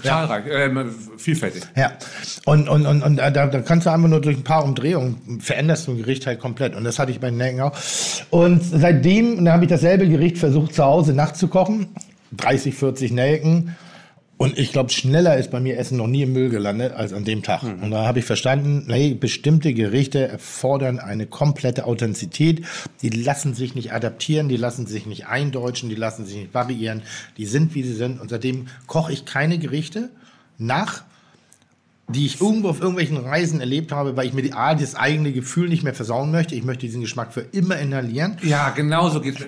Du sprichst mir aus dem Herzen. Also, wirklich, so ist es auch.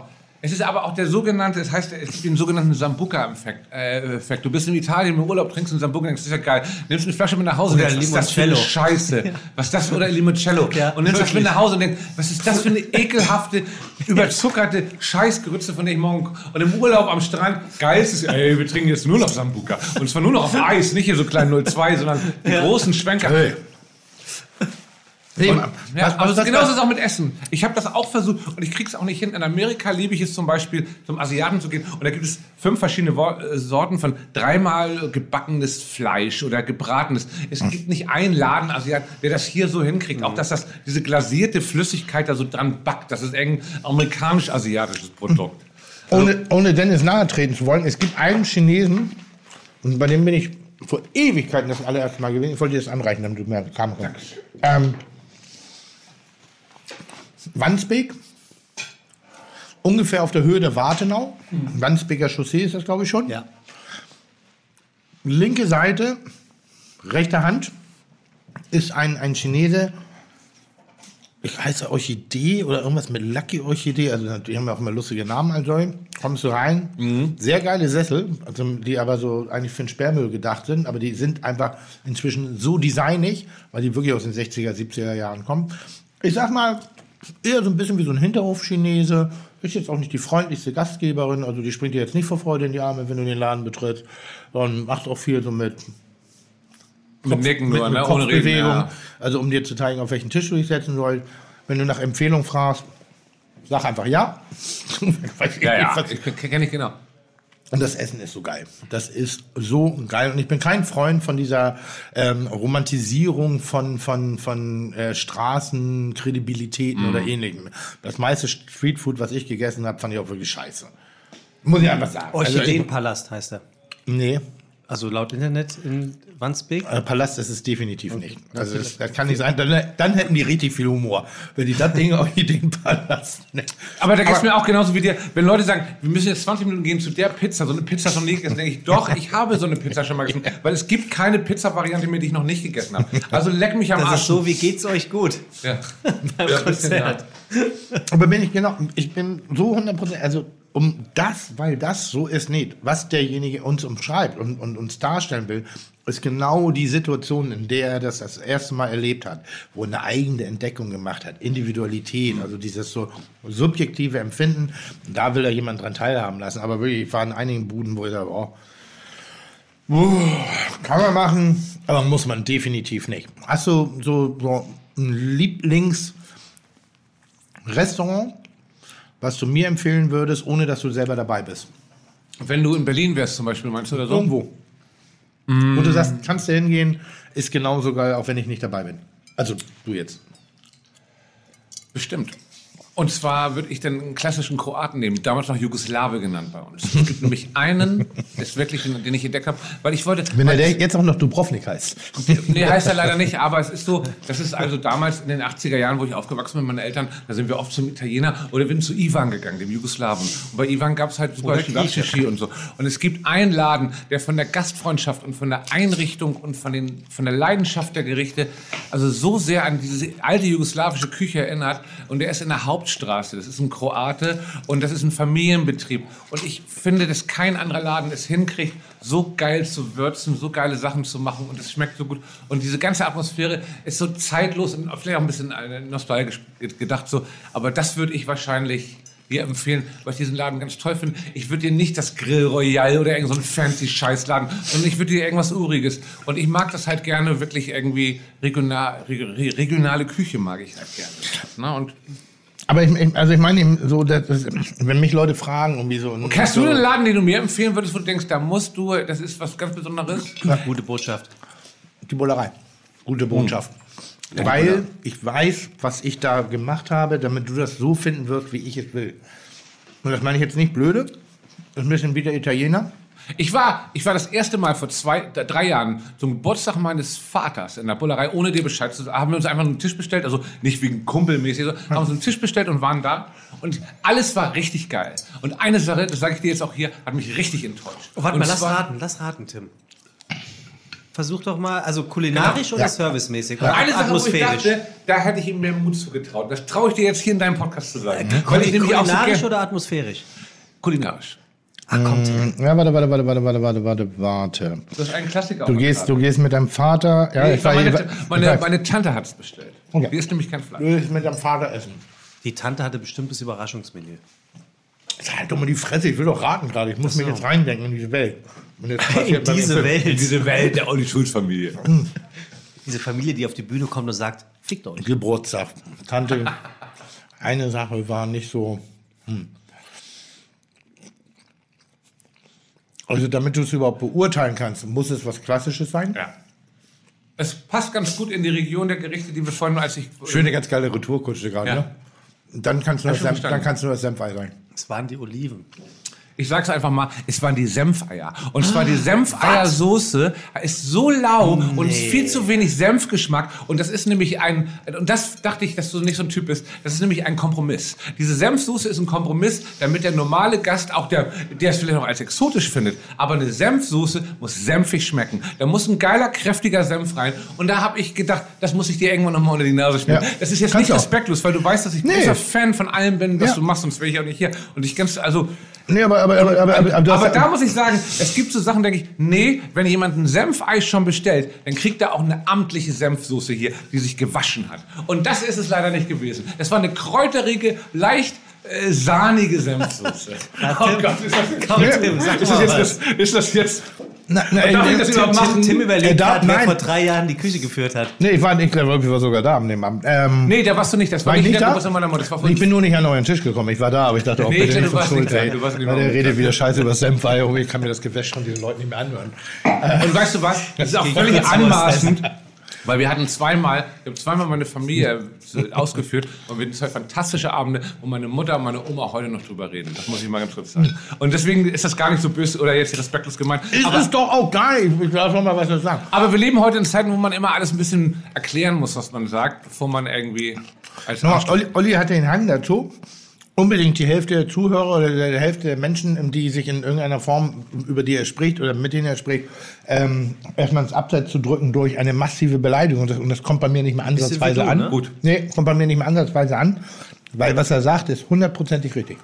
Dankeschön. Ich wusste, dass das genau so ist. Aber das würde doch gar nicht das widerspiegeln, was dein Anspruch ist, wenn du jetzt weißt, dass es Senfei nicht 100% ist, dann schickst du es doch eigentlich. Es ist nicht so die 100%, die Olli will. Und er hat 100% damit recht. Das ist eben nicht, wenn du aus dieser Ecke kommst und du kennst einen Senfei, du kennst Spinat, du weißt, diese ganze Welt abzudichten. Das fängt schon an bei dem Spinatblättern. Mhm. Ich dachte lange, dass das übrigens, hört da nicht drauf in unserer Welt. Gehört da nicht rein. Das ist eine ganz normale gelbe Soße ohne so grüne Kräuter drin und so. Und die ballert. Das ist einfach richtig senfig. Das ist fast wie ein Senfglas, was dir einer rübergekippt hat. Und so hat meine Oma das gemacht. Danach sahst du selber aus wie ein Senfei.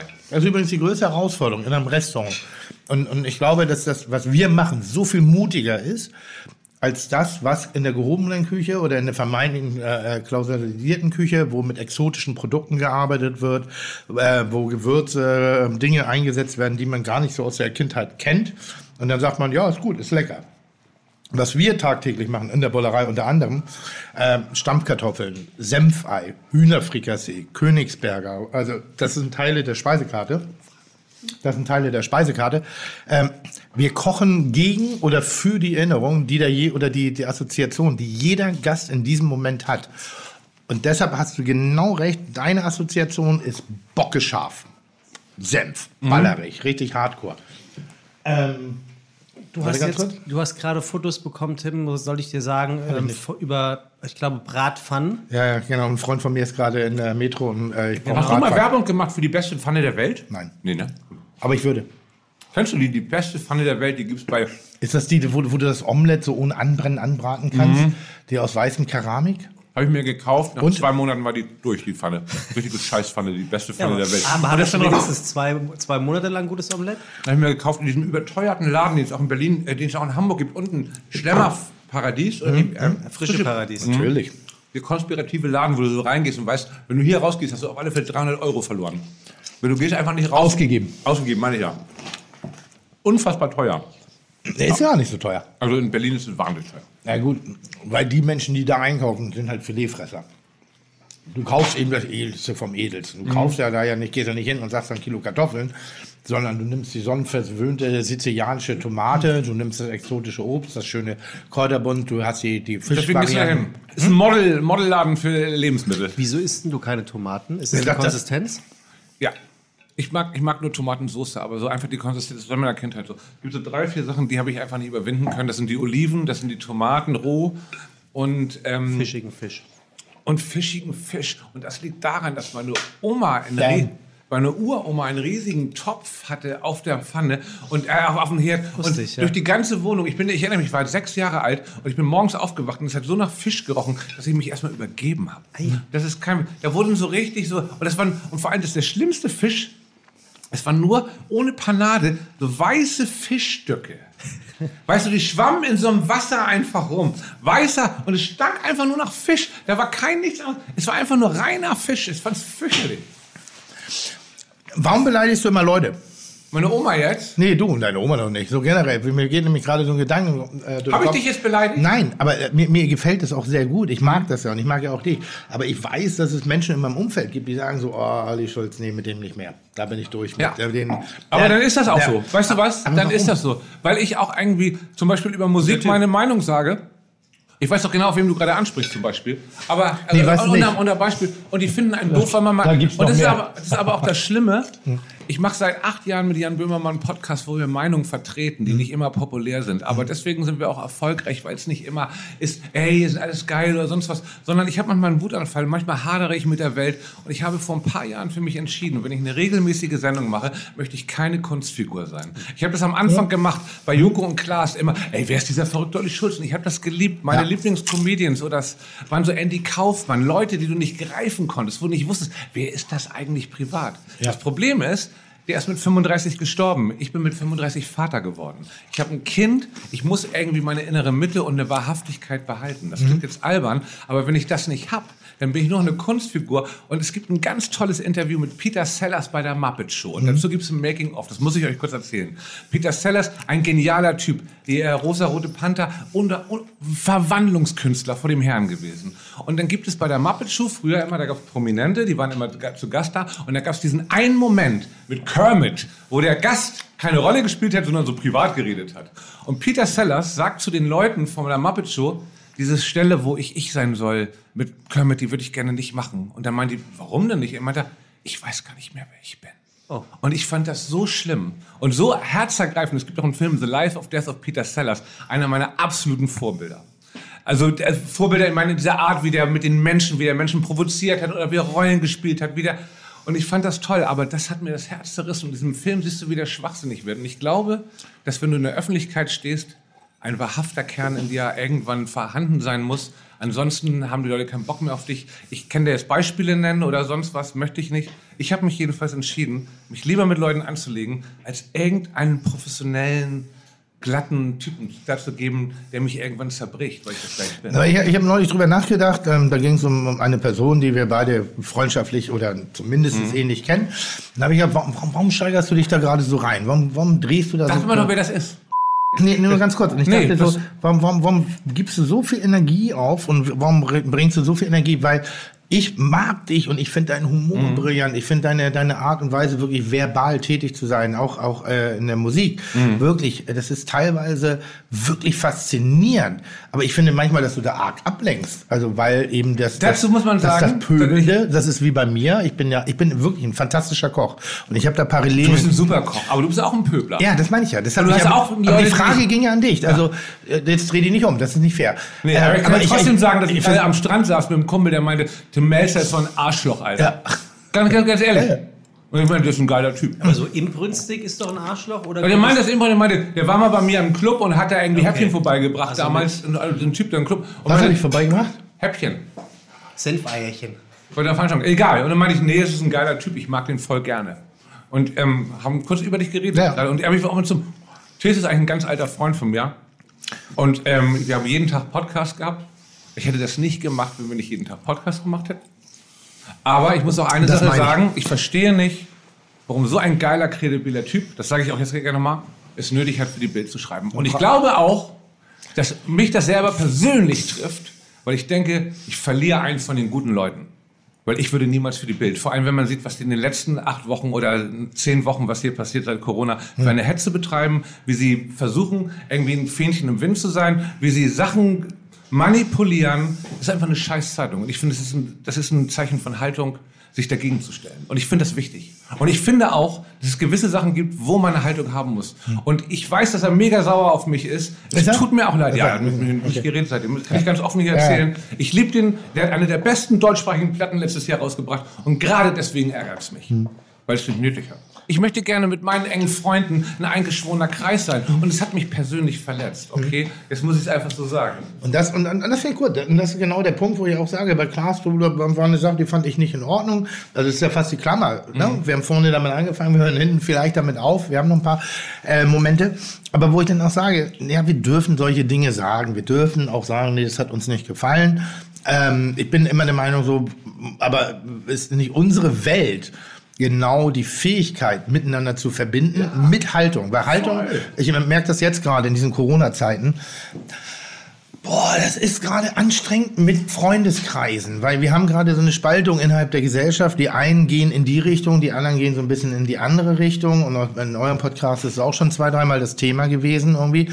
Und mit einer riesen, rigorosen Fuck-You-Mentalität denke ich, boah, da mache ich die nur noch, also separiere ich sie noch mehr, anstatt einfach mal ganz kurz zu hören, was könnte denn die Motivation sein? Und ich finde, das hast du gerade sehr, sehr schön gesagt, in diesem Kontext. Mhm. Das hat mich verletzt. So, weil es hat mich persönlich verletzt. Ja. Ja. Und das ist anmaßend von mir, weil ich mich nicht über ihn stellen will. Ich habe auch danach nicht mehr groß darüber geredet. Aber es ärgert mich manchmal. Und manche Sachen, da denke ich so, ey, warum immer die Fresse halten? Vor allem unter Musikern. Ich meine, du bist doch Musiker geworden, weil du Fan bist von Musik, weil du gerne über Musik redest. Und irgendwie wird es dir verboten, als Musiker über andere Musiker auch zu reden. Dabei ist das, was du dein halbes Leben machst, ist mit Kumpels zu Hause sitzen, über Mucke reden. Mhm. Und das ist nun mal so. Und irgendwann so, Sven Regner von Element of Crime, den ich sehr schätze, sagt, das macht man nicht, über andere Musiker reden. Doch, macht man, weil deswegen bist du Musiker geworden, weil du den geil findest, den scheiße findest, weil du besser sein wolltest als der. Weil das ist nun mal ein arroganter Antrieb in seiner Jugend. Ich will besser sein als der. Und irgendwann, wenn du dann mal Erfolg hast, dann musst du aber auch sagen, ey, ich bin nur so geworden, weil ich so werden wollte wie der. Und auch den Respekt den Leuten gegenüber behalten und so. Und nicht denken, du bist was Besseres, weil du bist eigentlich überhaupt Musiker geworden, weil der Antrieb daher kam, dass du irgendjemanden geil fandst und denkst, scheiße, das will ich auch. Aber das war eben bei dem Diss, also den ich so als wahrgenommen habe, war es eben genau andersrum, dass du sehr deutlich versucht hast darzustellen, du bist was Besseres, kredibiler. Findest du? Ja, total. Bei mir kam es total an, ja, ist ja gut. So. Weil, na, das ist so mein Lieblings in der Kulinarik. Du bin ich Besseres. Nein, aber nochmal, in der Kulinarik, und wir hatten das vorhin irgendwie, wenn jemand sagt, oh, nichts von Nestlé, wo ich dann sage, Alter, denk mal an das ganze System, das ist ein sehr pragmatischer, einfacher Ausdruck, um eine Art von Glaubwürdigkeit darzustellen. Ne? Also da gibt es ja diverse Momente. Ich habe dasselbe Problem manchmal in der Kulinarik, dass ich denke, Mensch, unsere Kreativität und unsere Fähigkeit besteht ja darin, dass wir eigene Wege gegangen sind, dass wir Eigenes geleistet haben und dass wir nach wie vor lernen dürfen. Ich hatte vorhin das Beispiel von Haiti erwähnt mit dem Hip. Und das war atmosphärisch am Anfang nicht rund. Das hat nicht gepasst. Und ich habe gekämpft und ich habe gearbeitet. Und ich ging zwischendurch, du redest immer von den alten weißen Männern, ich hatte zwischendurch die Position, wo ich fast sagte, ja Mädchen, das wird noch mal, in 20 Jahren wirst du ganz anders reden und denken. Ich glaube, ich habe es sogar zu ihr gesagt. Ich glaube, ich erwähnte noch. So, weil das ist ja nun mal wirklich so. Und dann fing das aber an, irgendwann haben wir einen Punkt erwischt, obwohl wir werden nie beste Freunde, das wird nicht passieren. Aber irgendwie fingen wir an, aus der Kontroverse einen richtig guten Dialog zu entwickeln. Das fand ich halt spannend. Und ich finde, das ist ja das große Geschenk, was wir haben. A, dürfen wir unsere Meinung kundtun. Und B, finde ich auch eben, dass wir Leute, die zuhören oder eben an diesen Medien teilhaben, dass wir die manchmal inspirieren dürfen. Und Ja-Sager, Mitläufer, also ja, genau, finde ich auch so, ist ein Idiot, Arschloch, Ficker, das erlebst du ja jedes Mal, ja. Wenn du hattet ihr neulich irgendwie so einen Fall gegen auch so eine Hip-Hop-Kombo, habt ihr irgendwas gesagt, wo dann, Sido, das war die Sido-Geschichte. Da habe ich sogar pro Sido geredet. Ja, genau. Obwohl das auch wieder albern war, weil was Sido gelabert hat, war absolute Scheiße. Ich fand nur die Art der Bildzeitung. Ja. Aber das ist auch so eine Sache, es wird alles extrem hoch gepusht. Es wird alles immer hoch. Und das nervt mich auch. Deswegen habe ich auch manchmal keine Lust. Aber andererseits denke ich, das ist auch noch so eine Sache. Warum immer gegen Leute wettern, die einem weit weg sind? Michael Wendler ist ein einfaches Opfer. Olli Pocher eigentlich auch. Das sind offensichtliche Arschlöcher. Aber jemanden aus seinem Bekanntenkreis, der auch mal Scheiße baut, zu sagen, Alter, das fand ich auch scheiße einfach. Ich bin verletzt, ich will nicht, dass er das macht. Ja. Ich finde, das ist eine eher menschliche Geste, zu sagen, ey, Support für alles. Ja. Ich meine, das ist auch so. Das soll man auch sagen, finde ich auch. Aber ich hätte dir das auch gesagt, wenn du auf einmal anfängst, kochen in der Bild, Tim Mälzer zeigt euch jetzt seine. Will ich sagen, warum? Naja, 2 Monate Corona wäre schon mal eine Erklärung. Hätte seine Gründe. Miete nicht zeigen. Nein, natürlich. Ich glaube nicht, dass du das nötig hast. Also ich bin zum Beispiel, ich bin immer so ein bisschen die lappige Mitte in vielen Bereichen. Nur Dinge, die mein Leben angehen, da gehe ich für wirklich in den Infight irgendwie so. Und da sage ich, nee, das hast du überhaupt nicht zu beurteilen, misch dich nicht ein, das ist meine Entscheidung. Frag mich, warum ich welche Dinge wie in welcher Art und Weise getan habe. Dann kannst du es kacke finden, wenn du es nur siehst. Und das nochmal ganz klar, und das ärgert mich auch immer noch, weil das hätte man natürlich viel galanter lösen können. Dass man generell mit Leuten mehr redet. Und das ist auch so eine Sache, die mich daran ärgert, weil ich will auch nicht an dieser Shitstorm-Mentalität teilnehmen. Ich finde das scheiße. Ich will auch gar nicht... Genau, so, ja, exakt, ich finde das ganz fürchterlich. Wir haben gerade Ärger mit so einem YouTuber gehabt, Jan und ich, weil Jan den als Nazi bezeichnet hat. Das liegt daran, dass er sich mit den Hells Angels und anderen Leuten trifft und Jan das nicht gut findet. Ich weiß aber, dass das einfach nur ein ziemlich einfacher Prollo ist, der wahrscheinlich jetzt gerade noch nicht genau weiß, was er in seinem Leben will. Montana Black. Und ich fühle den Typen so ein bisschen, weil ich genau weiß, dass ich mit 18 auch so ein Typ vielleicht, oder 19 oder 20. Man braucht ja auch eine Orientierungsphase, bis man ist mit 20, auch diese ganzen Leute, die jetzt auf Twitter, genau wie du sagst, weißer Cis, mit 20 und so, kann man geil mal alles verurteilen, aber wenn du älter wirst, siehst du, es gibt eigentlich nur schwarz-weiß im Leben, es gibt mehrere Seiten der Medaille und es gibt nicht nur das, Männer sind alle scheiße, Frauen sind alle, aber für junge Leute ist das natürlich gerade so ein Kampfruf, so zu, das sind doch weiße alte Männer, weil es irgendwie funktioniert, weil sich auch genug drüber aufregen, aber umso älter du wärst, umso mehr merkst du halt, dass es halt ganz, ganz viele kleine Schattierungen gibt und Sachen gibt, die nicht so plakativ zu bewerten sind, wie es zum Beispiel auf Twitter und ähnlichen Online-Medien funktioniert. Ja, weil sie aber auch recht haben. Das ist ja, wir machen keinen Platz. Also wir sind alte, weiße Männer und wir benehmen uns immer noch wie 20-, 25-jährige Revoluzer. Also ich meine, wir hatten ja zumindest noch, entweder durch Pöbeln, Mode, wie auch immer. Ich weiß noch, meine erste Anfangszeit, meine Mutter ist immer abgegangen, hat immer wirklich Tränen vergossen, wenn ich mit kahl rasiertem Schädel nach Hause kam, weil meine Mutter hatte die größte Angst davor, dass ich rechtsradikal werde. Und das habe ich eiskalt genutzt. Da habe ich eiskalt missbraucht. Ich habe mir den Kopf rasiert und dachte, so was. So ein Protest-Skinhead vielleicht auch. Nee, gar nicht. So ein Skinhead im Sinne von Jamaika-Ska, so diese Richtung. Ne? Also ohne, dass ich jetzt wirklich in irgendeiner Form Martens mit Weißen oder irgendwelchen Attributen. Es war mit der Kopf. Ich fand das geil. Mir hat es Spaß gemacht. Ich mache das Gefühl wie bei der Plattenbürste. Das ist das Einzige, warum ich Platten übrigens vermisse. Weil diese Plattenbürste, mit denen man früher diese Dinger entstaubt hat, so, die waren so herrlich gegen den, und wenn man gegen den Strich, mit diesem roten, schön schimmernden Samt, was so ein bisschen... Lukas, so, dann hast du das keine Ahnung, wovon wir reden. Du siehst aber auch aus in diesem ersten... Ich weiß nicht, von wann diese Aufnahmen sind. Ja. Es laufen auf Vox, die ist gerade die Wiederholung, das ist ein anderer Sender, deine erste Kochsendung auf Vox jedenfalls. Die läuft gerade und ich gucke mir das liebend gerne an. Du siehst aus wie ein Typ, der den ganzen Tag Bon raucht und trägst diese Longsleeve-Pullis und hast darüber noch einen Pulli. Und ich muss aber eines... Bootcut-Jeans. Bootcut-Jeans. Ja, also was trägst du was? Und ich gucke mir das an und denke, das gibt's ja gar nicht. Das ist ja Tim, wie der da aussieht. Dabei habe ich das damals schon gerne gesehen.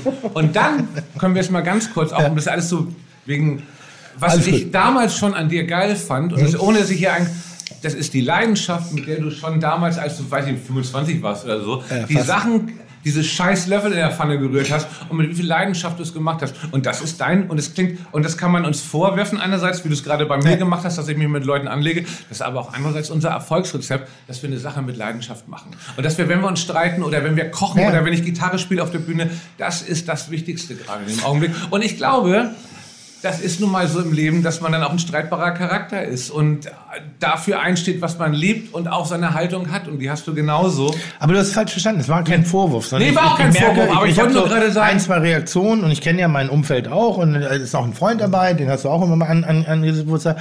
Ja, aber nimmt das doch alles nicht so ernst. Es geht doch um Meinung. Und warum darf man nicht eine Meinung sagen, sondern nur, wenn die Meinung einen selber mal betrifft, so, dann ist das, ja, ist noch in Ordnung. Das kann, du musst nicht immer alles geil finden, was ich als Mensch mache, und bist trotzdem mein Freund, bist trotzdem mein Lebenspartner, bist trotzdem so, also wenn meine, also wenn du in einer Beziehung bist und ja, ist immer alles toll, toll, toll, toll, dann haben wir von Tag 1 bis Tag 0 sozusagen irgendwie immer dieselbe Story. Man streitet sich, man diskutiert, man entwickelt sich, und deshalb finde ich, mich hat es einfach wirklich interessiert, warum du es manchmal machst und nicht als Vorwurf im Sinne von, boah, Olli, beleidigt immer die Leute, sondern so, was ist das? Was ist das? Und das ist die Leidenschaft. Und das ist die Wut. Und das ist die Wut und die Leidenschaft. Und das ist gut. Und das ist wieder geil. Ich war immer ein Außenseiter. Das sage ich nicht glorifizieren, romantisieren. Ich war ein Typ, der viel Zeit mit sich selber verbracht hat, weil er wenig Freunde hatte. Weil er auch gemerkt hat, dass es schwer wird, im Leben seinen Punkt zu finden. Und irgendwann ist eine Wut daraus entstanden. Aus der Wut ist auch die Energie und der Mut entstanden, auf die Bühne zu gehen, seine Meinung, seine Sachen zu sagen und sich auch mit Leuten anzulegen. Und es gab oft genug Momente, wo Leute mir Freundschaften gekündigt haben oder sonst was. Aber es gab auch Momente, wo viele Leute dann auf einmal gesagt haben, weißt du was, das war ich damals scheiße, aber ich verstehe das jetzt oder so. Und nicht, dass jetzt immer alles geil war, ich habe auch schon viel... Aber es ist wichtig für mich, dass ich nicht irgendwie das verliere. Also ich glaube, ich habe noch nie eine Freundschaft gekündigt, weil mir ein Mensch irgendwas Negatives gesagt hat, dass er mich kacke fand. Und ich habe genug Potenzial geliefert, mich kacke zu finden. Ich habe einmal mit einem Freundeskreis rabiat gebrochen, aber nur, weil damals ein Freund bei mir in Pinneberg, ich habe in der Drosteiweg, das ist so ein 10-stöckiges Hochhaus, ich war der junge Mann aus dem 7., da saß ein Freund vor mir und hat Tränen mit diesem hektischen, so nicht keine Luft mehr kriegen, geweint, weil im Freundeskreis rumgevögelt worden ist. Also der mit dem, also ne, so. Die hatten keinen Respekt vor sich selber und haben einfach so den kurzen Weg gewählt, um da irgendwas zu versenken. Und das hat Schmerzen bei Menschen in meinem Freundeskreis verursacht. Und da habe ich, Jungs, wir sind Freunde. Wenn die Liebe da eine Rolle spielt, bam, macht, das ist euer Ding. Aber wegen der Fickerei, ein Freund, nein, never ever wird das sein. Und das wurde so toleriert und das fand ich einfach, da habe ich eine Form, eine Ethik, Moral an den Tag gelegt, nein, bam, mach ich nicht. Und das andere war, wenn ich jemanden dicht an mich ranlasse, der wirklich intime Momente von mir kennt. Und intime Momente sind keine, die wir irgendwo erwähnt wissen wollen. Ja. Wir wollen da kein Foto von sehen, wir wollen das nicht lustig finden, wir wollen es einfach nicht. Die Leistung eines wirklich guten Freundes bedeutet Schweigen. Richtig. Einfach, wenn ich mal im Suff im Hamburger Berg auf Toilette eingeschlafen bin, das ist mir mal passiert, dann möchte ich nicht, dass die Geschichte in der Runde, wo er nicht genau weiß, in welchem Kontext, dass sie zum Besten gebracht wird. Das möchte ich einfach nicht. Schweigen. Nicht gut, ist kein Lacher wert, ist nicht gut, ist mir unangenehm, ist mir peinlich. Manchmal sind wir lauter mit den Situationen, finden das so, da war ich, weißt du noch. Aber nur, um praktisch die Munition, die eventuell gegen uns gerichtet wird, im Vorfeld schon in der Hand zu haben. Weißt du, also klar, wir machen diese Schritte auch so nicht freiwillig. Beschissen, prominenter zu sein. Ich muss sagen, ich wollte nie, dass Leute mich unbedingt erkennen. Ich liebe es, in Anonymität zu versinken. Und das ist das Problem. Jeder Mensch hat Downphasen in seinem Leben, hat Einbrüche, hat Momente, wo er dem Alkohol mehr zugeneigt ist. Als Prominenter bist du immer gleich der Säufer, der Typ, der das ist oder sonst was. Ja. Das ist die Hölle. Und deswegen versuche ich auch, so gut es geht, wenig in der Öffentlichkeit steht, damit ich genug saufen kann. Aber ich muss eben zum Beispiel eins sagen.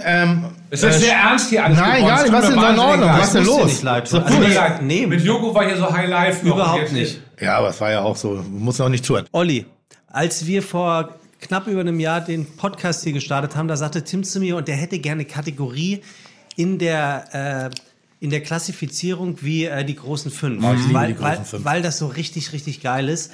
Ja. Mach da mal bitte was, Sebastian, aber es darf natürlich kein Abklatsch sein, aber es muss mindestens so gut sein. Jetzt sind wir über ein Jahr bei Fiete Gastro und mir ist keine bessere Sache eingefallen. Weil es so offensichtlich geklaut ist. Ja, es wäre wirklich... Es ist so offensichtlich geklaut. Es wäre offensichtlich geklaut. Deswegen spielen wir heute die großen... Ist es ein Spiel? Nee, ne? Nein. Nö, also Jan und ich, deswegen, muss sagen, wir sprechen uns nie ab. Ja, okay. Seit vielen Jahren macht ihr jetzt ja hier auch nicht. Und deswegen gebe ich euch jetzt auch die Aufgabe. Kannst du eine Flasche Wein eröffnen erstmal, währenddessen du das moderierst? Reden und bewegen ist nicht so schwer. Also, Sebastian hat es auch nicht leicht mit dir. Ne? Nee, die großen fünf. Achtung. Aber dafür weißt du, woran er ist. Achtung. Ja. Fertiggerichte. Oh, Fertiggerichte. Die großen fünf oder die großen drei? Guck nicht schon wieder so vorwurfsvoll. Du kannst die Sendung auch selber vorbereiten, dann machst du deinen Scheiß. Nee, da muss ich mich ja selber kacke finden. Ich finde lieber dich kacke. Ich finde, das ist schöner. Die großen fünf, was? Die großen fünf Fertiggerichte, die man... Also, weißt du, was ich ja... Darf ich mal was vorschlagen? Ja. Ich hatte nämlich eine Idee, das machen wir jetzt aber. Das kann ich hatte ja die Idee gehabt, die großen fünf Gerichte, die beim Aufwärmen besser schmecken als beim ersten Mal kochen. Oh, Lasagne. Das finde ich ja zum Beispiel eine interessante Sache. Löse. Aber das müssen wir nicht heute machen. Das kannst du für die nächste Sendung benutzen. Wir können ja dann... machen wir. Fangen wir an. Du darfst. Deine Nummer 5. Die großen 5 Sachen, die beim Aufwärmen oder Fertiggerichte jetzt. Komm, wir geben ihm jetzt ein bisschen was, lassen wir rausschneiden. Wir machen das mal die besten 5. Die großen 5 Fertiggerichte... Ich weiß nicht, ob es ein Fertiggericht ist eigentlich, aber mein erstes Fertiggericht war einfach eine Packung Ravioli zu Hause zu machen, als ich noch ein Schlüsselkind war, weil meine Mutter arbeiten musste. Und ich gelernt habe, das war das Erste, was meine Mutter mir beigebracht hat, wie man Ravioli warm macht. Und ich muss sagen, für mich war das damals schon fast ein Hexenwerk, dass daraus wirklich dieses kulinarische Gericht aus diesem Tomatenmark und diesen Kräutern, ich fand das wahnsinnig konspirativ. Das ist meine Nummer 5. Kräuter? Es gibt noch die Kräutermischung von Miracoli, die war noch da, die musstest du in die Tomatensauce machen. Ja. In der Tat. Miracoli, da könnte ich fast mit gleichziehen. Das wäre bei mir nachher so ein Platz 4. Allerdings in der vulgären und ordinären und widerlichen Art und Weise die guten Amrum-Spaghetti. Das war nämlich die Variante von Aldi, die dermaßen beschissen geschmeckt hat. Mhm. Aber das war ein Grundnahrungsmittel in meiner ersten Bude. Meine Mutter hat frühzeitig entschieden, dass wir das gemeinsame Wohnkonzept sehr früh aufgeben. Sprich, bin mit 17, 18 rausgeflogen und hatte dann eben in dieser legendären Drosteiweg Nummer 3 im 7. Stock in diesem Hochhaus. Pinneberg hat 3 Hochhäuser, in einem habe ich gewohnt. Und am Anfang war das eben wirklich immer Amrum-Spaghetti. Und Amrum ist die billige Variante von Miracoli. Und ich hatte dann einen bestimmten Moment, und den Geschmack habe ich immer noch in der Nase, muss man sagen. Wenn du natürlich 17, 18 eigene Bude, bist du nicht immer früh nach Hause gegangen. Wir hatten eine schöne Kneipe in der Bahnhofstraße, da hat sich halt der Punk mit dem Skin, der Türke mit dem Popper, wir hatten nur eine Kneipe, also haben wir uns da getroffen. Und dann bist du am nächsten Tag aufgewacht und bist von deinem eigenen Rülpsgestank angewidert gewesen. Und das waren diese legendären Amrum-Spaghetti. Und aus dieser Not heraus fing ich an, Nudeln separat von Tomatenmark zu kaufen. Also ich habe diesem Fertigangebot sozusagen widersprochen. Da habe ich gedacht, nein, frische Küche ist jetzt der Trend. War natürlich auch komplett albern, weil ich habe Spaghetti gekauft und Tomatenmark, das waren 29 Pfennig, das konnte ich mir leisten. Und habe daraus Soße gekocht. Und dann dachte ich irgendwann so, machst du mal Karotten rein. Oh, habe ich Karotten reingemacht. So, am Anfang waren es so, ich sag mal, 100 Gramm schwere Stücke, weil ich nicht ganz genau verstanden habe, dass Karotten, wenn sie kleiner schneiden, ein bisschen besser zu essen sind, sich auch besser mit der Karotte, mit der Spaghetti verbinden. Und ich bin durch die Miracoli, respektive Amrum-Spaghetti, durch den Gestank des eigenen Rülpses eigentlich in die Welt des Kochens hineingeführt worden. Ich habe es nicht mehr ertragen. So, Platz 5, also du machst Miracoli, ich mach Amrum. Ja. Das finde ich sehr schön. Mein Platz 4 ist Ragoufin in der Dose. Das war wirklich ein Gericht, was meine Mutter ganz selten, das war damals in den 80ern auch was Besonderes. Viele Sachen waren in den 80ern was Besonderes. Zum Beispiel, wenn du Geld hattest und mit deiner Mutter oder mit deinen Eltern bei Karstadt oben in der Osterstraße zum Beispiel in der Lebensmittelabteilung zu essen. Also da, was heute ein bisschen schäbig hieß, das war damals Buffet, hieß das, ne? Buffet, genau. Ja. Das war was Besonderes damals. Und für mich war es das Größte. Und irgendwann hat meine Mutter eine Dose Ragoufin gekauft. Und ich weiß, als ich ausgezogen bin mit 17 oder 18 zu Hause, gab es öfter mal Ragoufin. Da habe ich mir ein Baguette gemacht, Ragoufin in der Dose warm, das Baguette ausgehöhlt und das gesamte Zeug da reinlaufen lassen. Und Ragoufin, kennst du ja wahrscheinlich auch, schmeckt ja sehr ähnlich wie Hundefutter. Das war also... Aber hat man das nicht in so Blätterteig? Normalerweise gab es bei mir. Im Vol-au-vent. So heißt das? Vol-au-vent. Das war der Serviervorschlag auf den Dosen und das war mit Abstand immer die teuerste Dose. Deshalb bin ich da eher rumstravenzelt und habe die bewundernd betrachtet, diese teure Dose. Und habe gedacht, wenn ich mal reich bin, dann esse ich dieses Dosenessen. Dann gönne ich mir mal Ragoufin. Teuer gewesen, aber für 3,29 hattest du den kompletten Mundgeschmack. Das war wirklich lecker. Ja, aber dieser Moment, wenn man früher ausgegangen ist, also zum Einkaufen, man ist so Samstag in die Mönckebergstraße, C&A, weiß noch, da hast du halt 4 T-Shirts gekriegt, 3 Hosen irgendwie, damit war die Season abgehaftet, also abgefrühstückt, du warst ja noch im Wachstum und das war dann immer so ein, dann hatte man ganz bestimmte Essensmomente und einen ähnlichen Moment habe ich definitiv, also du sagst ja Fertiggerichte, es ist eine Art Fertiggericht, weil man es kaufen konnte. Es hat aber nie, hat aber nie denselben Effekt gehabt wie den wahren Genuss vor Ort. Die Schött- oder Köttböller bei Ikea. Aha. War für mich, das war das Größte. Die Offenbarung. Es war das Größte. Als in Schnellsen der erste... Pommes? Oder was? Welche Beilage? Pommes. In Hamburg-Schnellsen hat der erste Ikea aufgemacht. Ja, wir hatten damals eine Doppelhaushälfte. Ja. Wir sind da hingegangen, ich mit meiner Mutter. Und es gab eingefrorene Kottböller.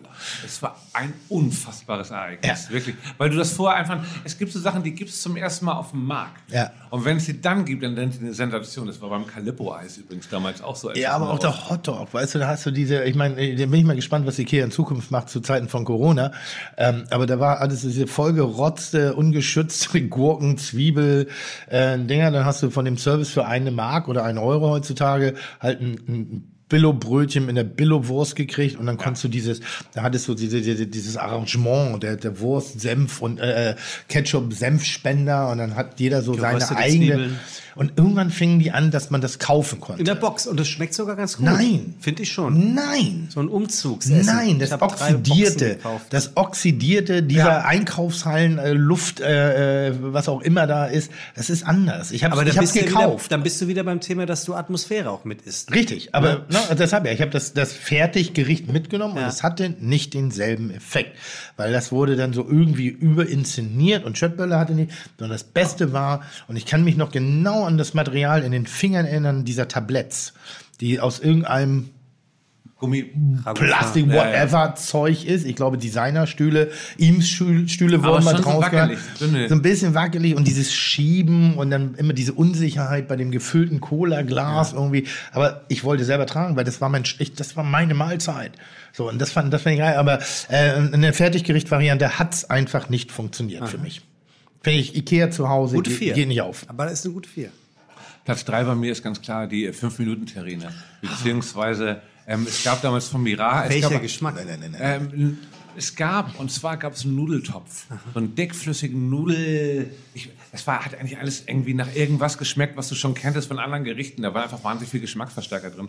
Aber es gab eine große Phase meines Lebens, wo ich diese, auch aus finanziellen Gründen, entweder 5-Minuten-Terrine und es gab noch ein Konkurrenzprodukt von Knorr. Richtig geil, die heiße Tasse. Decke drauf, Heißwasser drauf, von 5 Minuten, irgendwie sowas. Es gab 2 verschiedene Firmen. Lecker. Und da habe ich sehr, sehr viel von gegessen, weil ich auch die Werbung, da war man auch noch beeinflussbar, ein bisschen kultig fand, glaube ich, irgendwie. Dass du innerhalb von 5 Minuten nur mit heißem Wasser drauf ein ganzes Gericht hast. Heute denkst du, was muss das für eine Chemie-Scheiße sein? Damals war es einfach ein unglaubliches Hexenwerk, was du einfach versuchst zu begreifen. Also deswegen ist die 5-Minuten-Terrine bei mir auch Platz 3. Daran merkt man schon, hier rede ich mit dem städtischen Hipster irgendwie. Meine Variante dessen wäre die klassische Knorr-Hühner-Tütensuppe. Der Vorgänger davon, eigentlich ähnlich, nur... Die heiße Tasse war ja schon zum Einfüllen. Ich hatte einen Freund, Mucki Meier. Von dem habe ich letztes Mal schon erzählt. Von dem redest du oft, genau. Ja, letztes Mal. Und das waren so, war so ein Konsumhaushalt, die immer gerne groß eingekauft haben. Also ich glaube, das waren so die ersten Metro-Einkäufer aus dem privaten Umfeld. Das heißt, die haben immer 10er-Gebinde von irgendwas eingekauft. Und ich weiß noch, dass die das erste Mal... Ich habe noch 80 Milchschnitte, falls jemand möchte. Die hatten immer Süßigkeiten und die hatten noch immer, die hatten immer die echten Mini-Mehl-Gewäß und die im echten Minimaß, also nicht die billige Variante, also die andere Variante, die so aussieht wie, aber das nicht wirklich ist. Und kannst mir auch erzählen, was du willst, ist auch nicht das Gleiche. Damit bin ich groß geworden. Und die hatten halt immer so... industrielle Lebensmittel hatten sie einfach immer da. Und die fingen dann irgendwann an, mal mit diesem Becher... zum Einfüllen, und das war in meiner Welt, das war dekadent. Weil meine Tütensuppe hat 0,7 Liter ergeben und hat nur die Hälfte gekostet, während so eine dumme 5-Minuten-Terrine oder wie auch immer, das war ja nur ein Becher, das hat ja nicht so gelangt. Hast du gedacht? Ja. Ich denke immer noch so. Ja? Ja, das ist immer noch. Bist du ein sparsamer Typ? Nein. Aber ich denke dran. Das ist halt, aber du könntest wahrscheinlich auch genauso wie ich es. Wenn du noch 10 Euro die Woche hättest, würdest du genau wissen, was du einkaufen könntest, um zu überleben. Ja. Weil ich hatte viele Phasen meines Lebens, wo ich wirklich genau für 10 Euro für die Woche Lebensmittel kaufen musste. Und ich wusste genau, was es gibt bei Aldi, um damit durchzukommen, damit du genug zu Hause hast zu essen. Deswegen würde mich auch überraschende Armut, die mich jetzt bekommen könnte, würde mich nicht so sehr treffen, weil ich genau wüsste, ich kenne das ja. Und man könnte auf alle Fälle überleben mit 10 Euro die Woche. Also ich jedenfalls. Auch wenn es albern klingt jetzt und so. Nicht, dass ich das nochmal will oder irgendjemandem. Aber es ist so. Mein Platz 3 ist die Plätzli von Iglo. Ich war meiner noch nicht ganz durch. So. Diese Tütensuppe. Und jetzt werden wir immer verfeinern, immer eine kleine Idee haben. Und in der Tat war zu wenig Nudeleinlage da. Ja. Also, und das war der einzige Nachteil, hast du halt die anderen Nudeln in kleine Stücke gebrochen und hast sie damit in die Suppe reingegeben. Und jetzt, Achtung, ein Ei hineinschlagen und kurz verrühren und leicht anstocken lassen. Ja, aber da warst du ja schon. Das war eine volle Mahlzeit. Also das hast du da warst du schon ausgebildet. Oder meine Mutter hat's mir gezeigt. Das Ei oder was noch? Nein, aber nur so ein Ei rein und dann rühren. Eier.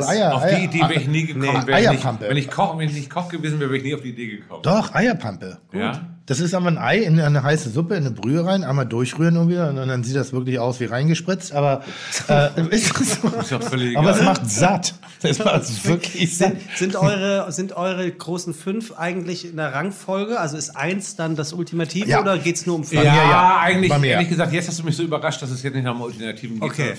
Also ich versuche das immer zu toppen mit dem nächsten. Also das ist schon sehr gut, was du jetzt gerade sagst. Jetzt kommt nämlich auf das 2 bei mir die Plätze. Nee, 3. 3, 2, was hatten wir? 3. Auf 3? Sicher? Ja.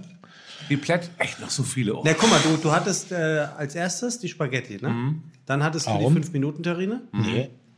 Nee, dann hatten wir Karstadt. Ja, nee, Baccache. Ah, hier, Ragoffin. Dann, also die zwei. Die zwei, wie ich gesagt habe. Sehr gute Frage. Gut, dass wir dich haben. Diese Plätzli, die aus irgendeiner Panade und irgendeiner, ich weiß nicht, woraus diese Tasche besteht, aber es ist unheimlich heiß da drin. Man macht die in der Pfanne. Die sind so eine Tasche und innen ist so eine Champignonsuppe drin gewesen. Und das brät man sich. Und Schinkenstücke. Natürlich. Schinkenstücke waren auch drin. Es gab zwei Varianten. Es gab Champignon und es gab Schinken. Und eigentlich war es so Schinkensapsche da drin. Plätzli, das kennst du doch. Die sind mega geil. Kommen eigentlich aus Italien, Tim. Hab ich nie gehört. Sehen aus wie ein kleines paniertes Schnitzelchen. Ist aber tatsächlich diese komische Tasche und du verbrennst dir, wie bei einer Pizza auch, bei diesen Bistro-Baguettes immer den scheiß Gaumen.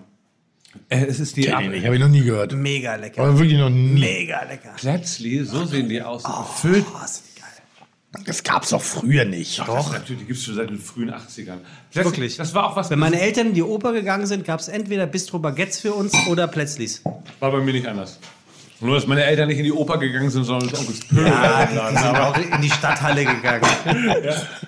Aber genau. Hatten wir nicht mal einen Gast, dessen Eltern immer so, als wir täglichen Dreigangmenü gekriegt? Das war Julien Walter. Julien Walter hat schon als Kind Dreigangmenü gegessen. Stimmt. Von dem soll ich dir übrigens liebe Grüße aus. Dankeschön. Den habe ich gefragt, ob wir mal einen Sternetester, ob es möglich ist, einen Sternetester hierher zu kriegen. Ich hätte es besser wissen müssen. Er sagt natürlich, ja, die sind ja inkognito. Genau, sind die inkognito.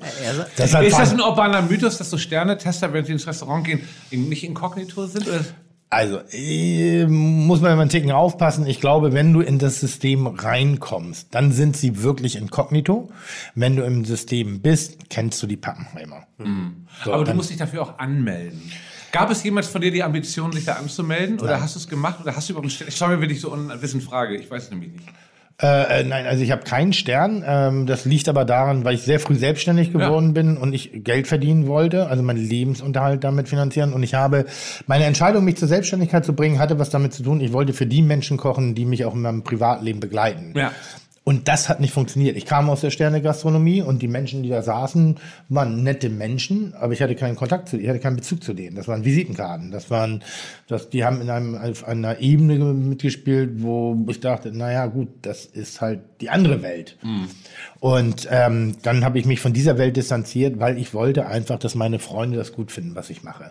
Also ich habe für den Applaus gearbeitet, aber nicht für einen Fremden, sondern wirklich den Applaus meiner Mitmenschen, damit die es ein bisschen geil finden, weil wir sind ja abends gemeinsam ausgegangen und ich habe mir, hey, komm doch mal zum Essen vorbei, dann gehen wir, ja, nee, da nicht. Und dann habe ich mich selbstständig gemacht mit der Idee, dass eigentlich Menschen wie du und ich ohne große Hemmschwelle trotzdem geil essen, aber kein Geficke drumherum, kein Gedönse drumherum, keine Definition drumherum, sondern entweder findest du es geil und nochmal, diese Meinung über eine Senfsoße, die ist so auf den Punkt und die trifft es so richtig. Und das wirklich, ist ganz faszinierend. Ja, mir tut ein bisschen leid gerade. Nein, gar nicht so... Gar nicht. Einfach, das ist so eine Sache, das ist einfach ein Steckenpferd für mich, eine geile Sache. Ja, und ich weiß auch genau, was du meinst, weil deshalb bin ich ja manchmal ein Markenfetischist und du fragtest nach Fertigessen. Meine Platz 2 ist das Schlemmerfilet Bordelais.